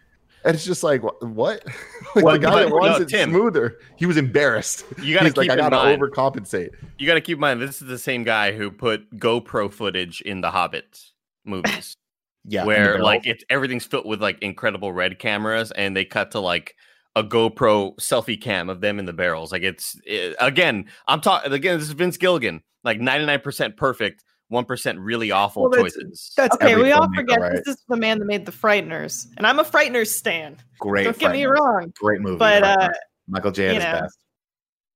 Yeah, sometimes bad What- choices are made. It's all good, man. Uh, Can Peter Jackson also mentioned he he thought the the cave troll was just like a good guy that got uh sort of wrapped up in the wrong group. And, he, and he, he he was like yeah i was i was It's like Cole Greg. yeah he was like Cole I always Greg and Moria. yeah. He, he said i always looked at the cave trolls like not this evil malicious thing but like he's just he's just running in with the big bat because he's like oh everybody else around me is doing this. I got to do the same thing and he goes and i like to imagine that his mom is waiting for him to come home and he never came home i was Oh, like that's oh my so god sad. man. Jesus. Also, Uh, is it like supposed to be a kid? uh, he Oh, said just like a like he's just a, a He's just a young creature, neither good Yeah. nor bad. Well, well Yeah. why is Uh, his what- mom hey- waiting? Actually, I'm gonna look at this. The uh Kev, while I read, can you do me a favor and look up what did they use to film this? What did they because I remember thinking maybe they actually did shoot this on the original Reds, which might have been one of the reasons why I don't know if they could have done slow motion. I think back then you needed like a phantom camera. Like Reds now can do 120 frames, but I think I, I feel like he shot digitally for this, but I could be wrong. Kevin, if you could look that up, that'd be great. Um, I'm on it. Patrol- Thank you, sir. Uh, of course, Frodo should be dead, but as everyone huddles around him, it's revealed that he his mithril uh, Kevlar armor that Bilbo gave him did the job. at everyone, and then Gimli's like, "Shit, you know that thing's worth like millions of dollars. right? Literally Like, you can sell that Your whole city. And yeah, your whole city." Because uh, there's a moment where It's an I think Aria. I It was shot on an Aria, as far as I can tell. Oh, it's on Aria. Okay. Yeah. Um, the uh, there's a moment where I think a piece of trivia was talking about how Gandalf had given Bilbo some rings made of mithril that he never told him how much they were worth because if he did, he could have been able to buy like basically the entire Shire or something Oh, like that. no, I- so was it not so- the shirt that was made of mithril rings? it might have been that, Yeah. yeah. But whatever, whatever the, the chainmail. Yeah, this stuff is like super, super, they super. uh, yeah they said that uh when they when they actually made that effect that like it's tiny tiny little uh actual chain like much smaller than what you see like in Oh, like game of thrones use or whatever and it took like three weeks to make or some shit so like wait so that not real no. no. Okay, what do you mean I It's not a thought- real I thought it was just no. chain- I, when I saw this I was like oh chainmail's pretty dope yeah Well, like, I mean, okay. chainmail Well, no, works in a similar today. way, but Oh, chainmail chainmail. would, would break. No Also- mithril's ju- mithril's just like this this super Fake. expensive powerful Magic metal. uh yeah uh, It's uh, it's it's adamantium basically. Yeah. yeah cool cool cool um, Um, also, I feel like I read another piece of uh, trivia saying that in order to get the thing to glow, they just brought Liv Tyler closer to it, and then it just Mm. glowed. that's pretty Yeah. funny, Nick. That's Cool. pretty Thank funny. you very much. that's Uh, a good joke I, I was watching this video on uh, special or like practical effects in movies, and it was like maybe a 20 minute video on chainmail because it is really, really difficult to make chainmail. And yeah. for Lord of the Rings, uh, Weta actually made a ton of real chainmail for all this shit. Um, so it's just Weta, wild. Weta the real mvp i'd say yeah. If Weta, I had to run around in that shit, I'd be like, "Can you make me the fake chainmail? Can I just get the plastic chainmail?" when chainmail?" you see uh, the orcs like or or maybe it's Uruk-hai like making forging weapons, the weapons, yeah. It- th- those are actual like the actual prop masters and blacksmiths that they just like put them Wow. in costumes and film that's them. cool In in the last 'Cause- couple of years, they've developed a much cheaper and lighter way to make uh, chainmail, though. yeah i can Yeah, imagine it's a foam like laser cut thing. It's really cool. That makes more sense. Although it'd be fun to make all that chainmail. I think after after the first three, you'd be like, "I'm done. I don't want to do this shit anymore." yeah Uh, anyway, uh, with more orcs coming, they run fast toward the bridge. Uh, surrounded, they huddle back to back and wait for the inevitable. But The action is cut short as a low, deep growl from the distance makes all of the goblins disappear. And I know what you're wondering yourself. This is the point where, at which I would have turned around and been like, "Is this the shame, the, the the flame and shadow thing you were talking about, Gandalf?" And also, But again, What is it's it It's been that's three coming? What days is since he said that. It's I, been that's the three kind of shit you remember, though. You know what I mean? Yeah. Yeah, it's true. over over those three days, I would have been like, so the flame and shadow thing. What's what's going on with that? Yeah. What? let's, let's get some more backstory there. But they, they don't have anyone that's like scared in the group. You know, they're all too oh, brave to be asking one, smart because they- questions. They cut over to Boromir and he says, "What is this new devilry?" And he goes, "It's a demon from an ancient world, the Balrog." yeah, And I'm like, "Wasn't that a Street Fighter 2 character?" And everyone's like, "Good, Nick, you remembered something about video games." is this in Gandalf Japan says- or America? Are we playing? Which one is this? I Is this believe the it's captain? so one it I, Fox there. M. They Tyson and Bison Balrog. they Um, mentioned in the in the commentary that uh um he the Balrog is similar to Gandalf in that they are both my Maiar. No, I forgot the name. Oh, It's Maiar, isn't it? Yeah, yeah, yeah, that's the right Maiar? name. Yeah, yeah, It's and- like and so they're different both they're levels both of. they're both similar like sort of god level status creatures and Yeah. beings and stuff and then like that they they made a, they made sure to focus on on uh, Legolas's reaction because like the elves are most scared of those of those beings. Well, And I so love- Legolas is like oh fuck like shit. this the next thing he says to, the, to everyone is pro- I, I I probably should have pulled this line for the very beginning because he turns to everyone and says, "This foe is beyond any of you. Run, like don't even stop." Just get the hell out of here. And then we see the Balrog, and everyone's like, Yeah, you were right. You were right. Again, maybe a preface that this thing's been fucking wandering around the shadows of Moria. I would not have. I would have taken snow to this any day. Uh, Gandalf, of course, knows what has to be done. He tells Aragorn to lead them on toward the bridge. Uh, swords are no use here. Go ahead, Kev. Oh, I was just gonna say this didn't kill everyone. It was the orcs that killed everyone, right? All the dwarves. I think so because all, Yeah. all the That's things what had they all have that. arrows, and shit in them. Yeah, Yeah, yeah. but presumably this is just the thing that wanders around. And maybe Well, I like to. I I, mean, don't- I think now is not bad either. They, in party they, of did, they, they did dig too deep as well. Right, well, they And they like uncover opened the Balrog. door. Yeah. I guess, but I guess it wasn't. They must have been able to close it at least partially because it it doesn't wipe them out. It looks like. I like to think that if Kevin was a professional UFC fighter, he'd be Kevin the Balrog Coelho. That, that'd be a dope Ooh. name for you. Sure. Uh, they come across a break in some stone staircase, and Aragorn starts tossing the little dudes like it's going out of style as arrows start coming at them from the orcs above. Again, Legolas fires back and just starts being like a sniper. You know what I mean, Andy? I love You know, it. your Clicking cool- heads. just clicking heads and clicking, Clicking skulls, heads, baby. Yeah, they they mentioned that this whole sequence was like just two lines, like, and then they cross the bridge and and that's it.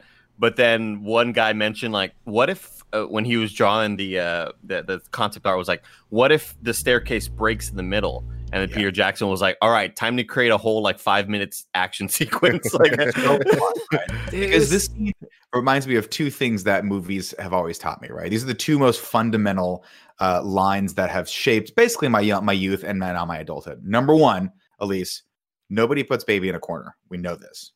Okay, and number two, That's Nobody Dirty Dancing talks to Hav- Havana Nights for oh anyone. god, no, in I know one chat. likes It's Havana on but nobody Um, tosses a dwarf. Is the is the second one right? I love this line where Gimli's like. I, nobody tosses me, and of course, that's going to be a setup for later in the movie. Spoilers. Uh, but he jumps himself and almost falls until uh, Legolas grabs his beard and pulls him back. not Oh, the yeah. beard. Great Not the comedic beard. uh, I, lo- I moment feel there. yeah. I feel like the the moment that happens immediately after that with um, Aragorn and like playing it cool as this thing's breaking and Frodo's just like I don't know what to do and he's like no no relax relax and just like he's like tilt your weight forward forward. so cool and that's why I nominate Aragorn as the the hero of this oh, movie. okay. yeah, there you go. Okay. So Oh, just cool and collect. Also, uh, for the whole movie, because he is the guy that starts the Fellowship of the Ring, right? He's the first guy to be like, "Hey, my sword is yours. I will protect you as long as you have this duty." if You want to get technical about it? Gandalf started this whole thing, and maybe No, he no, should. but I'm saying when they're come all- up to the most iconic Hey, scene oh, ever. shit! Oh man, you're making good points. All right, I'll, I'll back down. Of course, as the Balrog approaches, it, what Kevin says, they surf it over to them, uh, and they and everyone's saved on the staircase. They head toward the bridge as a really, really bad CG fire appears behind everyone, but that doesn't matter because a second later, uh, out of the fire materializes the Balrog, and it is really cool looking. Uh, with the team safely over the bridge, Gandalf makes his final stand. "Quote: I am a servant of the secret fire. I'm already getting goosebumps. Jesus. wielder of the flame of Anor. Anor, is that how you say it, Andy? Yeah, Aenor, and then the flame of Udun. Like The dark fire will not avail you, flame of Udun. And the Balrog starts raining down a fiery blow with his massive sword as Gandalf, the light from Gandalf's staff, repels it. And he screams, Go back to the shadow. And then, upping the ante, the Balrog pulls out a whip. And Gandalf's like, Yo, where'd you get that? I, that was not, we were Yeah. not. Like Wonder was sword and fight. Sword and Whoa, staff. whoa, whoa, whoa, the whoa. whips. Uh, and then, of course, Gandalf realizes what has to be done. He drives his staff into the stone of the bridge and decrees, "You shall not pass." And the impact of the power from his staff splits the bridge into two, uh, plunging the Balrog back into the shadows. Uh, with one final effort, the demon, of course, whips his whip, uh, and it finds Gandalf's foot, dragging him down with it. Gandalf manages to hang on to the ledge for one split second as he looks up at his team, uh, knowing his fate is sealed. He issues one more command to his fellowship Fly, you fools. And with that, his grip fails, and he and the Balrog fall into the darkness below. And I'd be like this I quit. like, we don't have I'm Gandalf. We have Man, nothing. dude, my We nipples are so hard right now, dude. Goosebumps. But Yeah, even in that day. moment, no one puts the ring on. For for Gandalf, Gandalf, who that's the gravity of the situation here, and the threat of using that ring for Gandalf. Everyone loves not putting the ring on. Would you put the ring on for Gandalf, Tim Probably. Gettys? I would have Thrown done it. Gandalf I definitely would have. That that fire guy was scary, and once you pull Yeah. out the whip, I'm like, mm So Yeah. just to be clear, you wouldn't have put it on for Gandalf. You would have put it out to c- it become I'm- I'm invisible and run away. I'm running. Yeah. Um, no, here's the thing: if I was invisible, I'd be able to just chill there. I don't need to even run. I don't yeah, like running. that's true. hey, uh, Uh, there's some buzzing on my side. I'm sorry. There That's is. some Yeah, paint know. downstairs. I'm sorry. we know. uh let's see through the remain uh the remaining fellowship escapes uh out into uh the the light through a storm of arrows uh on, once on the outside aragorn orders the crestfallen hobbits to march on toward the woods of lothlorien uh frodo of course is hit hardest by all of this he sheds a tear for his fallen friend uh, when they reach the forest they're spotted by galadriel's elves who deny them passage through their forest because of the great evil they bring with them also potentially because they don't know what's going on because all of them are on quaaludes why are these elves so weird, Andy? Wait, Why wait, are they weird? real quick before we answer that question? I also want to just give two seconds of attention to the moment that happens immediately buzzing? after they get out of the caves, where um, the, uh, they they start kind of start crying, and, And Boromir, Boromir. is like, Boromir. no, well, more. or Argon is like, hey, we gotta go, and Boromir is like, just Kevin, let them. what? What's his name? I don't know, man. I keep flipping around. Aragorn. Aragorn. Aragorn. Aragorn. Ah, it's It's, a great scene. I mean, it shows showing again the leadership of Yeah. Aragorn, where he's like, "We don't have We're time gonna to stop. die. Or We're going But- to die. We need to yeah. hit that forest line before these things catch up to him." But, uh, but Well- they, they did mention that there is a, a cut of it where they actually follow them out of out of that passage, and then the elves save them.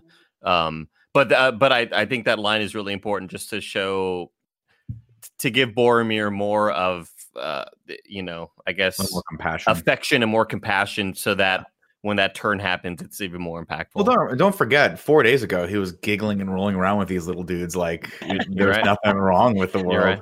Oh, it also gives us, you know, when Frodo starts walking away, and then it gives us the like the Frodo turn, the like when he does that. Oh, Yeah. you nailed it, the- Yeah, I which bet Andy could do that really well too. Andy. Let me see it. The Andy's Frodo our turn? little Frodo. Andy, stop laughing. You I can't need laugh. blue eyes. I need blue. I need big blue eyes. But uh, Well- uh, they they also mentioned that uh, um, Legolas's reaction, which I think is kind of corny. I don't love, but it's him sort of being like, "Oh shit, people can die," because he's just not used to seeing uh, elves don't die; they are immortal unless they're like killed or whatever. But he's him seeing that death is sort of like, "Oh shit, I have never really experienced this before," But do you think and that's it's also kind of overacted. Do you think that's him thinking of Gandalf as one of the Maiar, Maiar, or Maiar, or whatever? Like, because Gandalf is sort of this like not demigod, but like this. yeah, I mean, he's definitely up there. in like an angel, yeah. right? Angel. like Yeah. even, even he can die. And also, fun fact: this is they filmed all this without Ian McKellen ever filming a scene. So that this re- these reactions, Ian McKellen nev- didn't report to set until like two months later or something like that. So all of this, they had never even met Ian McKellen for this movie yet. He wasn't a part of it. So they were like, it was tough because we had to react to a character dying that we just didn't really know or anything like that. You know? Oh man, they nailed it. And I think I love this look too. I like the look that Fredo. Fredo has a couple moments. Uh, Fredo, excuse me. Frodo has a couple moments He's Fredo. Fredo now. Fredo, my brother uh has a couple of moments here where he looks back and has and you get that that that good performance from elijah wood. Where is he is he mourning for gandalf or is he starting to realize what needs to be done? Right? And i and and that there's there's no real clear delineation but uh, you start to see that he's thinking wow this is all of these people are sacrificing themselves for me to do this thing. And at a certain point like he has that that the tipping point where he's like i need to go at this alone and I think that this is it's so wonderful that they give him these one these these little moments just to kind of show like where his emotional state is at. Uh, as the, as Aragorn starts arguing with Haldir, who is the most quaalude out of all of the elves in the wood in the woods, uh, Boromir takes a moment to console Fredo, Frodo, Jesus Christ, by telling him, "quote Gandalf's death was not in vain, nor would he have you give up hope." Uh, Aragorn's argument must have worked because uh, the elves bring them off to Caras Galadhon, the heart of elvendom on Earth. And I gotta tell you right here, man, if you thought Elrond's house was cool, man, Elrond's house, Tim, is like when you buy your first condo and it's like a little tiny studio, one bedroom, and then your boy that went into finance shows you his house, and you're like, oh fuck, I should not have been a film major because the Galadriel, uh, Galadriel's house is her kingdom is dope. And And this it's and got- everybody here is just on ecstasy. Like They are everybody on like Molly and Yeah. Oh yeah, there's all this like Wolf of stigma around that these forest elves. Everyone's like, "Oh, these forest elves seem like they're okay. yeah. They're not They're bad. okay." Eh, they got the good Molly. Uh, let's see. Uh, uh, the fellowship is brought before Celeborn and Galadriel, who ask where uh, is it? I did it either of those right? No, can I can I just um do you guys know that Galadriel has a husband in this? Yeah, Like I, I Oh. didn't know that until this movie. Like because the Oh, I don't the theatrical didn't really show this man at all. I don't think. Oh, I just I just love because like I feel like no one realizes that. I didn't like Cele- realize, no. Celeborn is just like so he's such an afterthought. Yeah, he's also- so absolutely. Yeah. he's also played by the actor that I swear to God is the bad guy in every B movie starring either Vin Diesel or uh, about vampires. Like he's a bad guy in something, and I can't remember what, and it's bugging me. Chat, let me know if you if Oh, you, if you know the movie I'm thinking of. Wasted bandwidth says he was like in two shots in theatrical. I just don't remember. He's so forgettable to me. Yeah. He's very forgettable. has Of course, because lines. Galadriel is basically the leader of this. Like he seems to be the king, but she's like, I wear the pants and all the rings of power in this relationship. Um, she asks where Gandalf went, uh, but when the team tells her that he never made it out of the needless trip to Moria, Galadriel tells him that no one knows how Gandalf works. Maybe he had a good reason for letting them go in there. Wink, wink. Gandalf the Grey. Remember that term, Tim? Gandalf the Grey. I will. I'll, I'll I say it write it down. On. Gandalf the Grey. Write it down. Gandalf the Grey. Gandalf the Grey. Okay, great. Uh, the Fellowship is brought before Celeborn and uh, oh, excuse me, but Ga- uh, Galadriel is kind of creepy and can talk with her brain, which is all always very scary to me because uh, guys, what is my biggest fear in life? Talking with Thinking brains. that people can hear what's happening in my brain. That is Yeah, terrifying. for good reason. Very good reason. Uh, that night, the elves sing for Gandalf uh, to mourn for him as the Fellowship uh, uh, makes some eulogies for Gandalf the Grey, the Grey Wizard. Uh, Aragorn wants Boromir to take some rest, but he will find no rest here. Galadriel told him in his head that even now there is still hope, but Boromir can't see it. She's like, "There's still hope for you," and he's like, "I can't see it," and it's because guess what, Boromir, you're not what she's talking about, buddy. Aragorn is. Uh, Boromir wants to see the glory of Gondor restored, the White Tower of Exlon glimmering. Thank you. Ecthelion. Like what a You're cool word, dude. You're gonna have to put these words in my mouth, Andy. I'm gonna mouth it. You say it. Ready? ever. Andy, I'm gonna mouth it. You say it. Ready? One, Okay, ready? two, three. Ecthelion. Perfect. Yeah. Uh, glimmering in the morning light, and that sounds dope as shit. Uh, let's do some Molly and watch the sun come up, is what all these elves are thinking right now. They bond, quote, one day we'll go there together, and the tower guards will take up the call. The lords of Gondor have returned. But we all know that before this movie is out, 007, the 006 will be dead as doornails. Uh, later that night, Frodo follows Galadriel to a small fountain, uh, the water from which he uses to fill a little bassinet that turns into a mirror, and she asks him to look into it. Uh, the mirror shows many things, and Frodo's like, "What's? What am I? Why don't people just tell me what's happening? Why do I have to experience these things for myself? It's I'm so scared. of course, when Frodo looks into the mirror, he sees uh, everything he loves: the Shire, Sam, Burning. second breakfasts, all that stuff, just all on fire. Uh, hobbits were put in chains in an old rusty mill that looks like it's full of tetanus. Uh, then the eye, we see the eye of Sauron, Sauron, it spots the ring and pulls Frodo toward it uh, until Galadriel tells him that everything he saw will come to pass if he fails. This this like- whole scene to me is corny as fuck, but it reminds me that like this fucking book was written so long ago that it's only corny because everything has done it since then. Like Yeah. this is the origin story of the like you get the vision of all the darkness and like oh look what could be, and it's just like once I realized that I'm like you know what Lord of the Rings pretty fucking dope.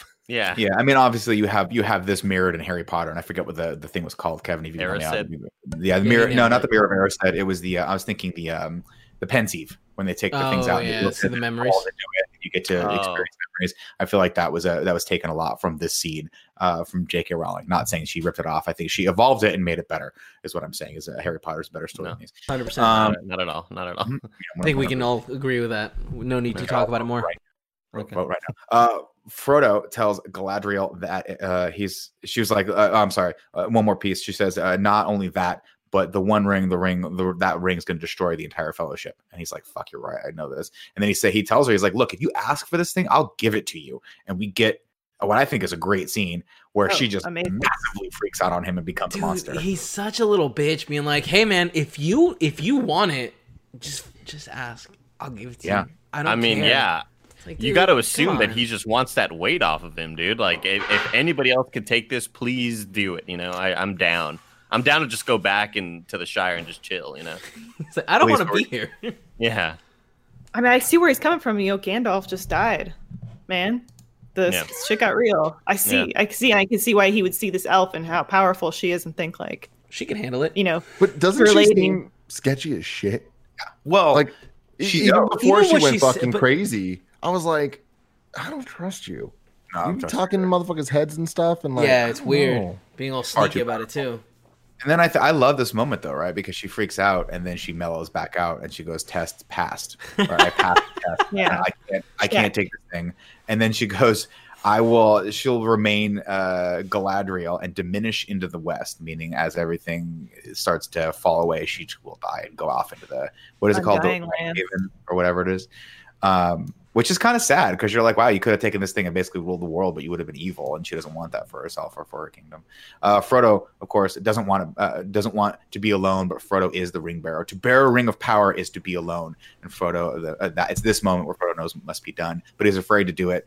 And Galadriel tells him that even the smallest person can change the future, except Gimli, who everyone talks shit about behind his back. Uh, It's fucked up. Saruman preps. We, we get in a scene where Saruman's prepping his Uruk-hai uh, to go on the hunt Love it. with some dope ass war paint that I use for my 87 Predator and Predator hunting ground. Uh, he tells bum bum bum. The music's so sick. Yeah. he tells his lieutenant, who is named Lurtz, but who I'm going to call Lutz from now on because it sounds just like this is like the bad guy lieutenant name uh, to go and get the hobbits and kill the others and bring them back. Uh, the woodland elves give the fellowship uh, as they're about to leave, give them really cool cloaks. This is a weird scene for me, and I have to imagine this was like not how this was planned to go. But they were like, we got to get these guys out of here because we've been in this elven town for so long. So let's show a, a scene where we cross cut them on the river, remembering this, and Galadriel giving them all sorts of cool presents. Um, so she gives Legolas a bow uh, and then some daggers to the hobbits, and then some elven rope to Sam, because let's face it, he's not a fighter. Uh, and then Gimli asks for nothing except a moment to flirt with her, which I can't Oh. blame because No, it's he, Cate he Blanchett. asked for something. He asked for a piece of her hair. One A s- a one single piece strand of her hair. and she gives And him Andy- three. You must know this, Andy. The the why the importance of of her giving him three, right? No, I don't. I don't. Oh, so uh Feanor, who was a an elf, uh, and created the Silmaril. Uh, that's a whole thing. We don't have to get into this. All you need to know is that Feanor was a very, very powerful elf, and he went to Galadriel and requested three strands of her hair, and she could see she can see into people's hearts and see their true nature. So she looked, you know, into Feanor's eyes and could see his heart and denied him her hair. And you know, he persisted and yet she denied. So the fact that she gives Gimli, he requests he requests one strand, and she gives him three, uh, just speaks volumes into how she looks into his heart His and sees his and, like, character. he's a good dude. Yeah, And- that's awesome. And I didn't know that watching the movies. You know, I, that's something I read after. Question from Nick. Nick, go ahead. Nick's What, what what what's he gonna do with the hair? I Is my- knew he was gonna ask you that know, you know what he's gonna do. He's gonna smell it and jerk off. It's It's from the hair doll. it's fucked Is up. it is Nick, no, you're not allowed any more questions. Like, the- I will say I didn't appreciate that this entire scene um, that they the Peter Jackson stole it from the 1995 Power Rangers movie. it's But true. I'll oh, you're slide. right. I'll let it Great slide. point. Yes. Great point. Great point. Uh, Uh, Down they- to the they, uh, Sam, be, Sam being like, "Oh, I just get the wire." It's the Black Ranger being like, "I'm a frog." yeah, Power I- Rangers keeps coming up because I'm saying that Saruman's War Machine when he's pumping out his his putties? Uruk-hai. Oh, yeah? It's, Yeah, it's the- just making me think of the Rita's Rita, Rita minions. Repulsa's monster. Mm. I, I Makes lo- Lord of the Rings ripping him off. I'm telling you. So all, all of this was added in the extended. Uh, none of that was was in the original or whatever in the theatrical. But um, Wait, what, what part wasn't in the theatrical? like uh, Galadriel giving them gifts or whatever. Really? But it's such a cool, yeah, correct. But it's such a cool video game moment of like, uh, like Oh, the, yeah. the squad is getting upgraded. You know, Dude, they're I all leveling Yeah. up. I'm Yeah, like, this is it's- fucking oh, super It's really awesome. cool. Yeah, yeah. Mandalorian armor upgrade. yeah. Of course, Aragorn. She, when she gets to Aragorn, he's already has the greatest gift of all, which is Le- which we can all agree is Liv Tyler. Uh, but he wants her. He was like, "Liz, I want her to take that ship to Valinor and be with her people." Uh, and she says, "Well, that's her choice, and you've got your own choice to make. Uh, do you want to be a G Or do you want to fall into darkness with the rest of your kin? Uh, that's up to you. Uh, to Frodo, of course, she gives the light of Arendelle, uh, their most beloved star. May it light your way in the darkest places when all light goes out, all other light goes out. Uh, So and, all are course- one, man. Transformers the movie, 1986. Never forget. uh, and they're kind of Elen- reminiscent. Elendil. Elendil. Thank you, kebabs. Okay, okay, okay, guys. I'm doing my best here. Okay, none. you it's all- are. Hey, Oh, no, Nick, Nick, like, Nick, Nick, mouth the word. Mouth the word right now. ready. One, two, three. Elendil. Perfect. There you go. God. As they make their way down the river, way down the river, they're uh, they're chased with yet more really bad slow motion by the Uruk-hai, who are scary. Uh, that night, Boromir spots Gollum, who has uh, managed to track them down the river, and we actually get a little props here for Gollum from Aragorn. He was like, I was hoping we'd le- we'd lose him down the river, but it turns out those turns out, guess what? Sh- Uh, Sméagol was a river guy, so he knows how to swim, and he Mhm. tracked us down here. And it's that really creepy scene where like it's not subtle at all, Gollum, FYI, where we see the log moving on its own and then it changes direction and starts coming at him, and then his little head, his little bald head creeps up. And I have to imagine that's what Tim sees when I creep around doors like this to him. Just the, the bald head first, and then my creepy ass eyes, and then I go, Oh, oh, "Hi, precious. Then I oh, when you're head. back at the office and your head peeks over the monitor. exactly. nightmare, nightmare.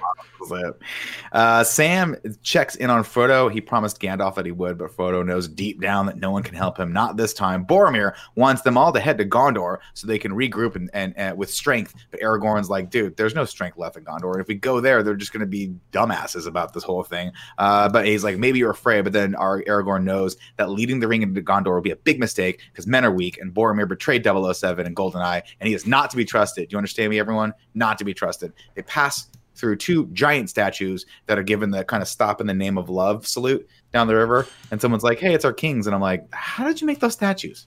How did you do Those that? are really cool. So cool. Yeah. So Yeah. tho- those are miniatures actually. Um, No, Andy, they Like were really it- big. they're like a they're like because I always just assume everything's CG just because I of you know how every movie that's recent is everything is CG. If there's CG, if there's any environments, it's got to be just computers or whatever. But It's they were like seven.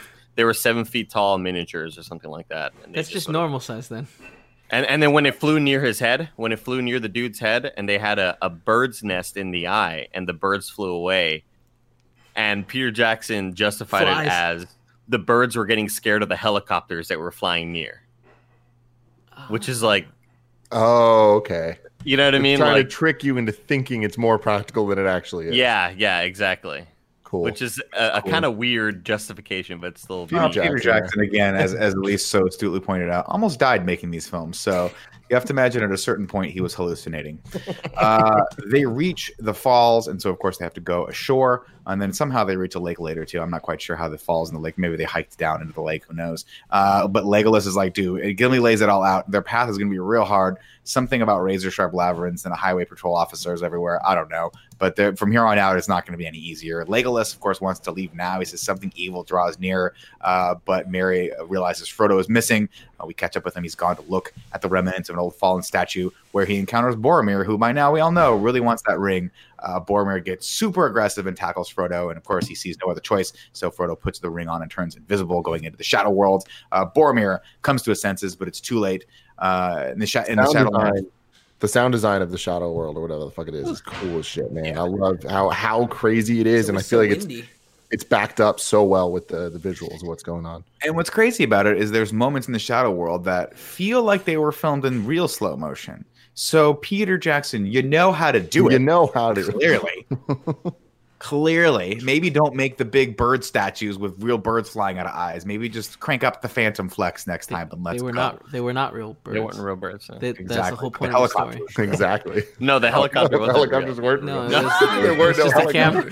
camera. Everyone really wearing sandals. I don't know. You Uh, listen let's so see. little. And again, we get we get a wonderful scene here where Frodo comes face to face with the Eye of Sauron again. He's like standing up against it, and it's kind of it's a cool visual storytelling. Uh, Aragorn then finds Frodo, but the Hobbit knows better, and he's like, "What's what? Do you why are you freaking out?" And he goes, "Can you protect me? Can you protect me from yourself? Would you destroy it?" He asks him uh, as he's as he's like holding the ring out, and Aragorn, thinking long and hard, is like, "Fuck, I wouldn't," and he closes. Frodo's hand around the wing, ring, and he's like, "I can't take this." Uh, he goes, "I would have gone to the end. Or he, I would have gone with you to the end, to the fires of Mordor." And uh, to which Frodo responds, "I know. Look after the others, especially Sam. So he- good. Ah, He will not understand." It's so Um, good. But also this that's the moment where Aragorn is like, I maybe maybe we do got a chance, us men, us men and women, us humans. Cause like because he, he's able to see like, oh shit, I can kind of resist this power. Yeah, you know, maybe we do have a fighting chance. of course, at So, that a, moment. a controversial opinion here, and I know I'm going to get shit for this. I just don't. I don't like Frodo, and I don't know what it is about Frodo that I'm not vibing with. the But there's something eyes. where I know he's here's just this innocent little dude thrust into this crazy situation. There's a bunch of action heroes around him. He's just the little dude that needs to get the things done, right? And he's had all his character moments, and he has all this stuff. We get to this point, and I'm just like, I don't believe that you're going to survive by yourself. I don't believe this. And him, like this whole moment, it makes sense. But there's just something about looking at this little bitch's face that I'm like, I don't know about you, Elijah Wood. I don't know.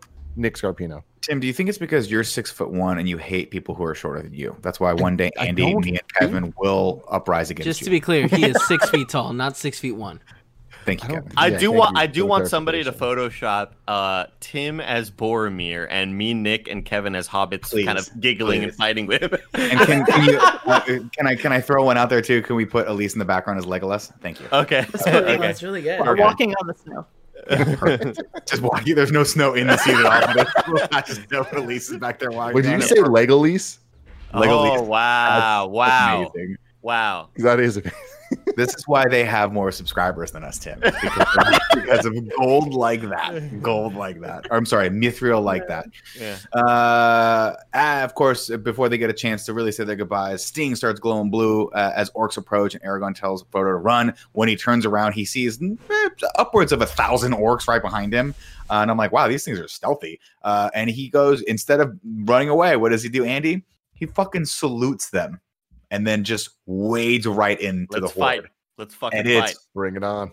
On, bro. of course, Lutz screams to the horde to find the halflings as the rest of the fellowship join into the fight. Uh, Merry and Pippin spot Frodo and call him over, but he refuses. He has to leave, and they're like, and Pippin's like, "What's he doing?" And Merry's like, "Shit, he's got to. He's leaving." Uh, as orcs approach, Merry and Pippin run a diversion so Frodo can escape. Uh, surrounded, uh, the what do they call them? Halflings are screwed until 006 gets off his ass and joins the fight. They Oh, also they also added that from the because the, the book didn't have really a farewell to Merry and Pippin. Like Frodo didn't tell them bye, and they were like, we just kind of felt like it was the right thing to do for him to tell Merry and Pippin goodbye. It just felt like that's the fair. correct thing to have him. I like that. That's nice. Um. Oh, also Legolas comes in and just starts. Just there's a. This is the best scene in the whole movie for me for Legolas. There's a moment where there's like 15 people coming at him, and he's just drawing the bow. Headshot. Headshot. It's such a Headshot. cool shot. Headshot. Headshot. Not like no sweat. Maybe thinking about what he's going to do later. Maybe Starbucks is still open. I'll go by and get a venti. You know what I'm talking about, Andy? Yeah. Just headshot, headshot. Of course. I do So- like that. Uh, that it's just a static shot. There, there's no. Yeah, there's no like, movement. They just chose to have a still shot of him doing that, and I like even the one detail of him like obviously just headshot, headshot, and there's, there's one of them where he kind of like leads a bit and then shoots. Like it's just so he's so cool, dude. It's like when I watch you play Apex or Call of Duty, man. That's why Yeah. last night I tried to download it and it said that the file size was too large. And I'm like, I don't understand. I have Oh. 100 gigs left. And apparently it's a known thing. I'll have to talk to you about later. such a big file, yeah. Why is it so big? I don't know. Maybe I shouldn't re-download uh, GTA 5. Anyway, Yeah. uh, summoning one. Let's see. Uh, let's see. Uh, the horn of Gondor sounds, and we get a really cool overhead wire cam shot uh, of the action as we're kind of going through the forest. Uh, outnumbered, Boromir and the hobbits retreat. Lutz spots them and shoots a very large arrow into Boromir's heart. But he fights on until another one puts him down on his knees, summoning one last burst of courage. He gets up to his feet and hacks two more orcs down before a third arrow from Lutz uh, Fuck yeah, shoots right into him uh, and it stays his sword for good. Merry and Pippin, of course, try their best to fight off the rest of the horde, but are taken with ease as Lurtz shoots uh, arrows at, uh, um, oh, excuse me, aims an arrow. And Right. Nick, can I? Yeah, go for it. Sorry, if I may, can I just say that moment when when Merry and Pippin realize what's happened, that Boromir, their little wrestle, their wrestle buddy has been downed, and then that look on that that that shock and dismay on their faces, and then switch, and their immediate reaction is, "Fuck these it." guys, we're going, Right. we're, Yeah. we're fighting back." And I mean, if obviously they have no recourse here because they're they're so little, but like that's the heart, that's the heart of the Fellowship in these characters. Yeah. And I So love, I love I love the way this scene's choreographed too, because the whole the horde kind of grabs the halflings and following orders instead of screwing around. They're like, we got the two of them. This clearly is as many as there are. Let's just bang bang out. And the only person left behind, of course, is Lurtz, who takes his arrow Oh. out and just Oh. point blank that's draws so it back. scary. It's such a scary shot. Too. Boromir's Yeah. head. And I'd be like, And hey, it's I know also that's a the- shot, but like I don't want that that close to my head as an actor. It's also the sound design is so good of the of the bow being drawn and how like like it just sounds so violent, you know? It's, It's ah, so awesome. good. Uh, of course, a split second before he can let it loose, Aragorn tackles him to the ground, and they get it on until Aragorn's like, "I'm gonna cut your arm off." Oh, that didn't do it. Now I'm gonna cut your head off, son. Um, we, we would always So make good. jokes. At least we would always make jokes with my friends and I back home that when Lurtz does that, that it's like Stone Cold when he's like looking at somebody doing the double the double fingers. That was Lurtz giving him the stunner. yeah, yeah. uh, of course, uh, Aragorn goes to Boromir's uh, aid or to his side. oh yeah, rather, wait, hold on, hold on. Wasted bandwidth. The knife throw deflection. Oh, we gotta talk about that. Yeah, real life. Like they threw a knife at Aragorn. He fucking like And- hit and- shit out of it. It, it was supposed to. They were supposed to throw it like to the side of him or whatever, past him, but their aim missed, and they threw it right at him. And Viggo Mortensen just straight up like timed it and hit it away. That is the Fucking coolest thing anyone's ever done. So That is fucking awesome. sick. Yeah, I just cool. like all of this is just so good, man. It's awesome. uh, Boromir confesses to Aragorn, of course, that he tried to take the ring from Frodo and asks for forgiveness, but Aragorn tells him that he fought bravely and has kept his honor. And as Boromir dies, Aragorn swears he will not let the White City fall. He will not fail their people. And he places Boromir's so I love this moment. He places his sword in his hand and like puts it on his chest as Boromir dies. He says, I would have followed you, my brother, my captain, my king. And with that, Boromir passes. Um, and Andy, let's see. Put it on the polls. Boromir, best death ever? Question mark. Whew, it's up there, bro. Pretty it's much up there. up there. We all knew it was going to happen though, because we can't have two sword dudes. Yeah. Dude, the moment they No. introduced it, it was like my sword and my axe and my uh, bow. It's like, My- and uh, also what my about first- this Well, guy? My Well, he sword about was- too. this guy? he was supposed to be the weakness of men, and uh, what's his face is the strength of men. You know that contrast, Yeah. and you can't So you good. can't go into a fight with the weakness. You got to get rid of that shit. So good. Very man. true. Very true. Uh, we catch up with Frodo, who is now standing at the edge of a lake, uh, and he gets in a little boat and starts waiting out there uh, as the words of Gandalf echo in his brain. All you have to decide is what to do with the time that is given to you. And he summons the courage and makes his choice, placing his the ring in his pocket. He takes off on one of the boats. Uh, of course, moments later, Sam hits the shoreline and calls after Fredo, uh, to which Fredo says, "Go back, Sam." I'm going- Hey, Frodo, Fredo, what's up, bro? Fredo? I'm so sorry. Hey, the chat, the chat is telling me that I'm an asshole, and I will fully admit when I am an asshole because they're saying he's the shield, and he did have a dope ass fucking shield. So there you go. Mm. I'll give you all credit. You're right. I'm wrong. Wait, what? That's cool as hell. Boromir had that dope shield. Oh yeah, yeah, yeah. Yeah, so I'm attributing this sword world to him that he didn't even want to take on. He's the shield guy.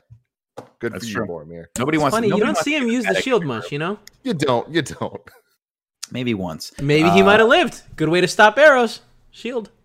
So Frodo screams back at Sam, says, Go back, Sam. I'm going to Mordor alone. And Sam responds, Of course you are, and I'm coming with you. And I love that. I love that line. Uh, Sam wades out into the water despite not being able to swim and sinks to the bottom of the lake like a sack of rocks with no other or choice. potatoes. Or put, perhaps, oh, that's a good point. Uh, More carrots, maybe. as we saw. Um, well, no, it's a reference, but go on, please. was there a potatoes reference? I don't remember. That didn't make sense. Potatoes, boil them, mash them, stick them in a They soup. eat Come on. potatoes. They're really into it. Anyway, Anyway, uh, let's see. With no other choice, of course, Fredo is like sh- uh, Frodo. Frodo! I'm so sorry. I'm sorry. Now it's stuck in my brain.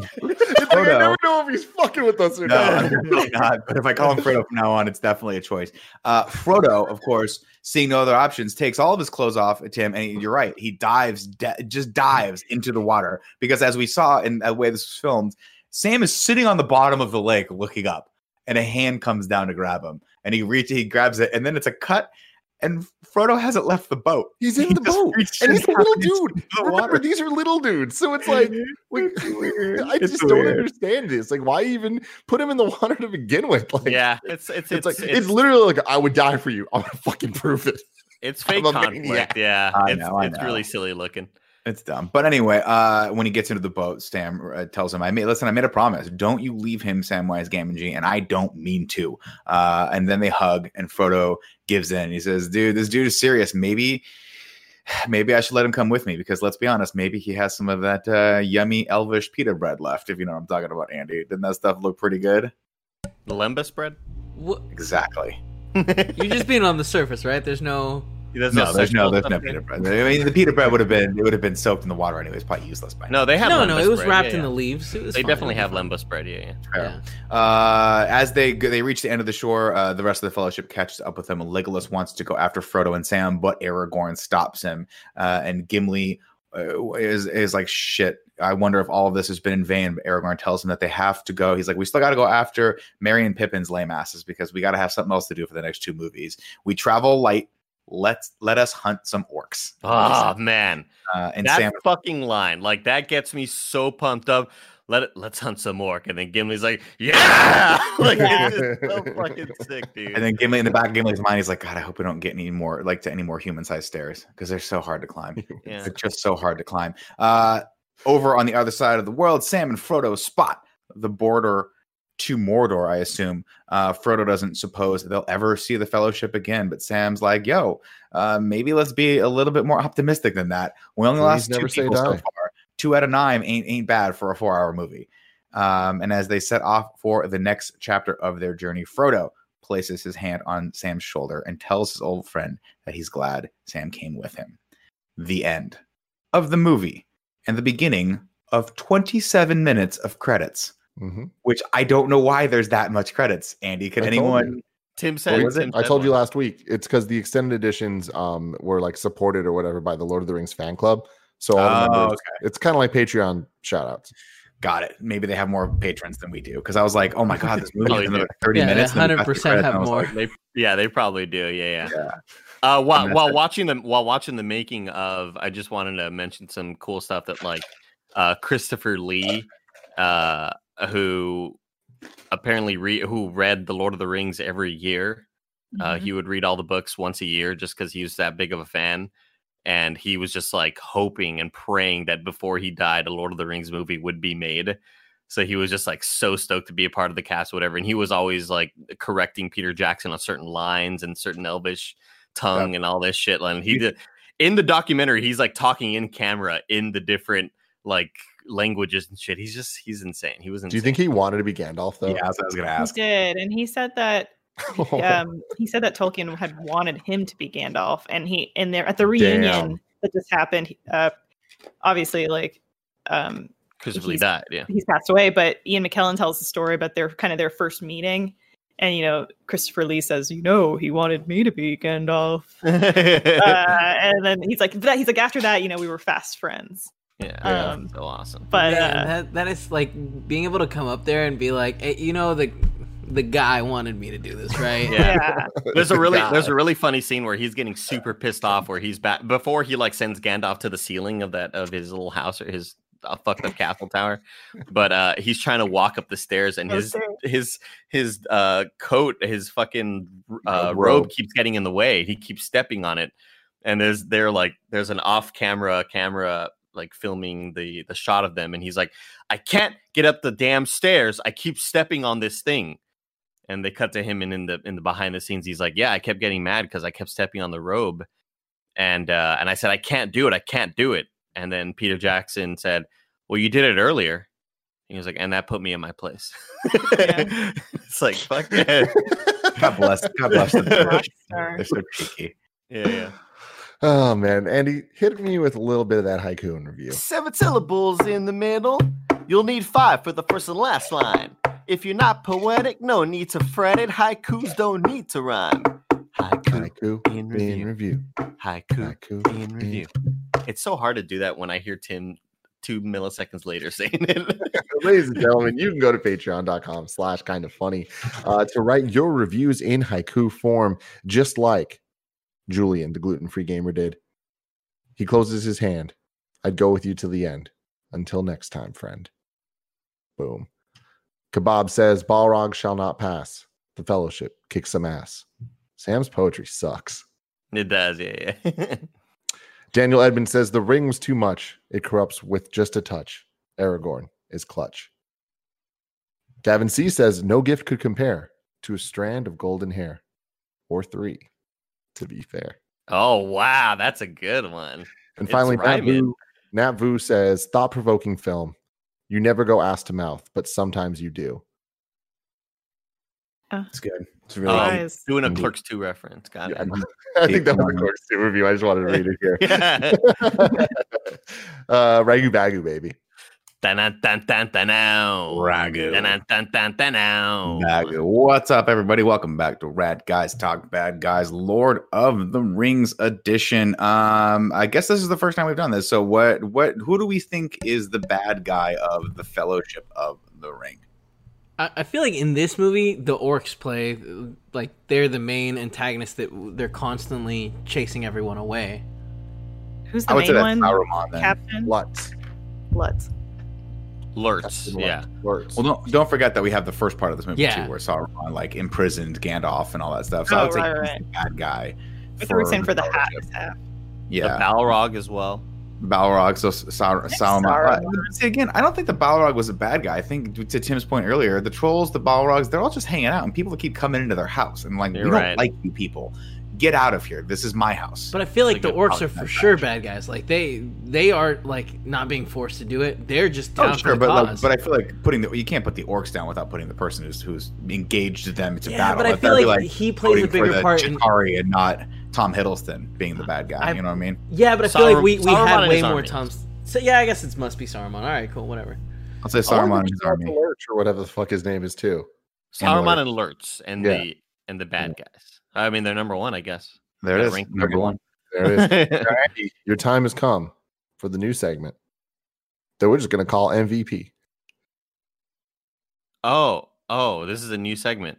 Mhm. Oh gosh. Okay. There's Okay. You come up with a Yeah, song on the spot. The MVP, a Lord of the Rings. Who's the best? Better than the rest. The MVP, a Lord of the Rings. Who's the best? Is better than the rest. There you go.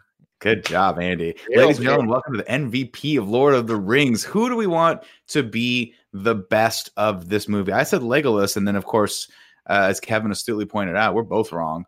Maybe it should be Gandalf for this because he did in fact give his life for the Fellowship. But That's he was also he was always very vague. He could have been more clear about stuff. Could have been But true. knowing That is there's true. a giant fire demon in the caves will not make anyone more motivated to go through the caves. You know what I mean? That's true. I feel too, like he was making point. the smart choice of like, uh, let's just go, but like fucking nobody make Yeah. a sound. Everyone be cool about being You absolutely also- silent. silent. yeah, you got to assume he was also like maybe we just don't see the Balrog. Maybe, maybe. Dude, they got so Maybe- close. They got Yeah. so close. Yeah. I'll ask for forgiveness later instead of uh or you know what I mean? That whole apology, forgiveness later sort of thing. Hmm, hmm. What do you think, Tim? Yeah. I, I mean, Legolas is just so fucking cool. Legolas makes me feel like I'm a 10 year old boy watching a movie where I'm like, I want his action figure. He's fucking awesome. Yeah. but I feel like that, that there's too much bias there. I don't know that he is the MVP of this movie. Legolas or Cool Gandalf? as shit. Legolas. Mhm. Gandalf. I feel like Gandalf, they're, they're trying to make me think he is. You know what I mean? They're trying to give him that credit, but I still, I, there's something about, I'm going to go Aragorn. I'm going to go in Aragorn. Yeah, I I like you like are, Aragorn. dude. The Because- fucking king. From the moment he's introduced as Strider and all this shit, he's the fucking leader. Like you can tell, and like that's that's super cool. That four and a half hours into a movie, they introduced this character, and I believe he's the leader. Well, they, Mm, they okay. introduced him way earlier than that, but like you, I feel like you're making a lot of sense that like from the first moment we see him, he's the dude that comes in and picks up where Gandalf dropped the ball being captured. You know what I mean? Like if he, Yeah. he if he hadn't gotten there, the um the wraiths would have for sure killed everyone, right? Let's take a vote right stabbing? now. Let's take a vote right now. Who thinks Aragorn is the MVP of Lord of the Rings: Fellowship of the Ring? Tim Y'all and saw. Kevin. Who thinks oh, that? Oh, wait, wait, Andy, Mm, Andy, Andy, where are we at? come on, Andy, you know it, you feel it. Wait, I think you're. Is that? Who thinks that Legolas is the MVP of Lord of the Rings: Fellowship of the Ring? No one votes for Legolas. Who thinks that Gandalf, who sacrificed himself on the bridge and says, "You shall not pass," is, is the MVP of Lord of the Rings? I'll, The vote, Fellowship I'll, of I'll Ring. vote with I'll vote with Lisa All and right. Nick. You, you can't. it is, Can you ladies and vote for two? Gandalf. No, he's Gandalf not. is Final the vote went Gandalf. So Gandalf the Grey. Yeah, I had, Kevin, I had forty percent of the vote for Aragorn and sixty percent for for Gandalf. Okay. There it is. All it was a close, close All one. right. Um, and then There's no reason to vote. This is oh, yeah, one. no, fellowship Yeah. number one, definitely. Um, we will return next week, Tuesday, to close out Kevin Smith's View Askew universe. Wait, wait, in- wait, real quick. Did you like the first half or the second half more? It's I all honestly one. thought it was I think it's all great. I know. I'm just kidding. consistent. Yeah. Um, which is surprising. Like I, like I said earlier, it's like I feel like there's just so many different arcs that are completed, and it's really satisfying.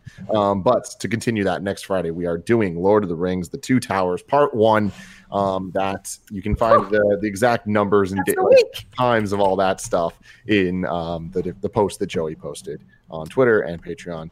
Uh, until then, though, Fly, you fools! Wait, wait, wait, So wait, wait, wait. Uh, Tim. fucking shit. What's up? Well, sorry, we, we have a video from oh, Andrew. Oh, we do, we do, we Oh, do. Andrea. Renee. We're gonna leave, and then Andrea Renee has sent in her her second video. She's gonna do this for every episode. So we love you, Andrea. Go we follow What's Good Games. much. Also, it's John Drake's birthday. Oh, Ooh. happy birthday, Happy John! birthday! Actually, it would probably be a lot easier for me to just pull it up here. So I think I'm gonna do that. Do it. Do whatever you need to do, big dog. Hold on. So excited for next week. So excited I for know. I can't towers. wait. It's been really difficult to watch these. So like split up. Bam, But bam, ultimately, bam. the right decision because I think so too. It's a lot of movie. Yeah. What the heck? yeah, it's a lot of movie. It's It is a definitely a, lot whole- of movie. whole and lot. also, we can't be we can't be doing this for four hours every day. Yeah. Yeah. Yeah. yeah totally. All right. Here it goes. What's good? Kind of funny. Andrea Renee here. I am back with another Hobbits Bean Hobbity moment for the Lord of the Rings in review for the Fellowship of the Ring Part 2. So last week we talked about Weathertop, and this week I want to talk about the Mines of Moria. You know where this is going already, don't you? So the Fellowship enters the mines against all better judgment, and I don't blame them. It's pretty nasty in there. And they make their way into a room called the Chamber of Mazarbul. This is where Balin's tomb is. You hear Gimli call out about Balin. But just as a refresher, it's this guy from The Hobbit. Yeah, that guy. He was pretty cool, right? It's all coming back to you now. You're like, oh, yeah, I remember that guy. That's the guy who's dead there. Bummer, isn't it? Well, it gets worse because the Fellowship decides that they're going to explore the tomb a little bit and try to figure out what happened to Balin and his comrades. Gandalf is reading the Book of Mazarbul, which is basically a giant diary of what happened to Balin and his whole crew, when Peregrine Took Pippin, that fool of a took, has to go and touch the skeleton on the edge of the well and knock it down in there and alert every single orc in Moria that they're there. I remember watching this in the movie theater for the very first time and being furious at Pippin about this moment. I was so mad at him. I was like, why can't you just keep your little grubby paws to yourself? But it kickstarts one of the most cinematic and amazing sequences in the entire film trilogy and ultimately ends with Gandalf facing off against a Balrog, which is chef's kiss. So awesome. Okay, I'm going to try not to nerd out. But The reason I wanted to pick this for my kind of hobbits being hobbits moment is because it's not funny so much as it is infuriating, which I feel like sums up the Venn diagram overlap of hobbits of incredibly hilarious and incredibly infuriating. I mean, they're also brave and kind and, you know, adventurous and a bunch of other things too, but we'll get to those in later segments. I hope you guys enjoyed this moment from the Fellowship of the Ring Part 2, and I'll see you guys next week for my favorite film, The Two Towers. Do, do I end it now? I, I slacked you, but you. Yes. All right. See you guys Bye. later. Cool.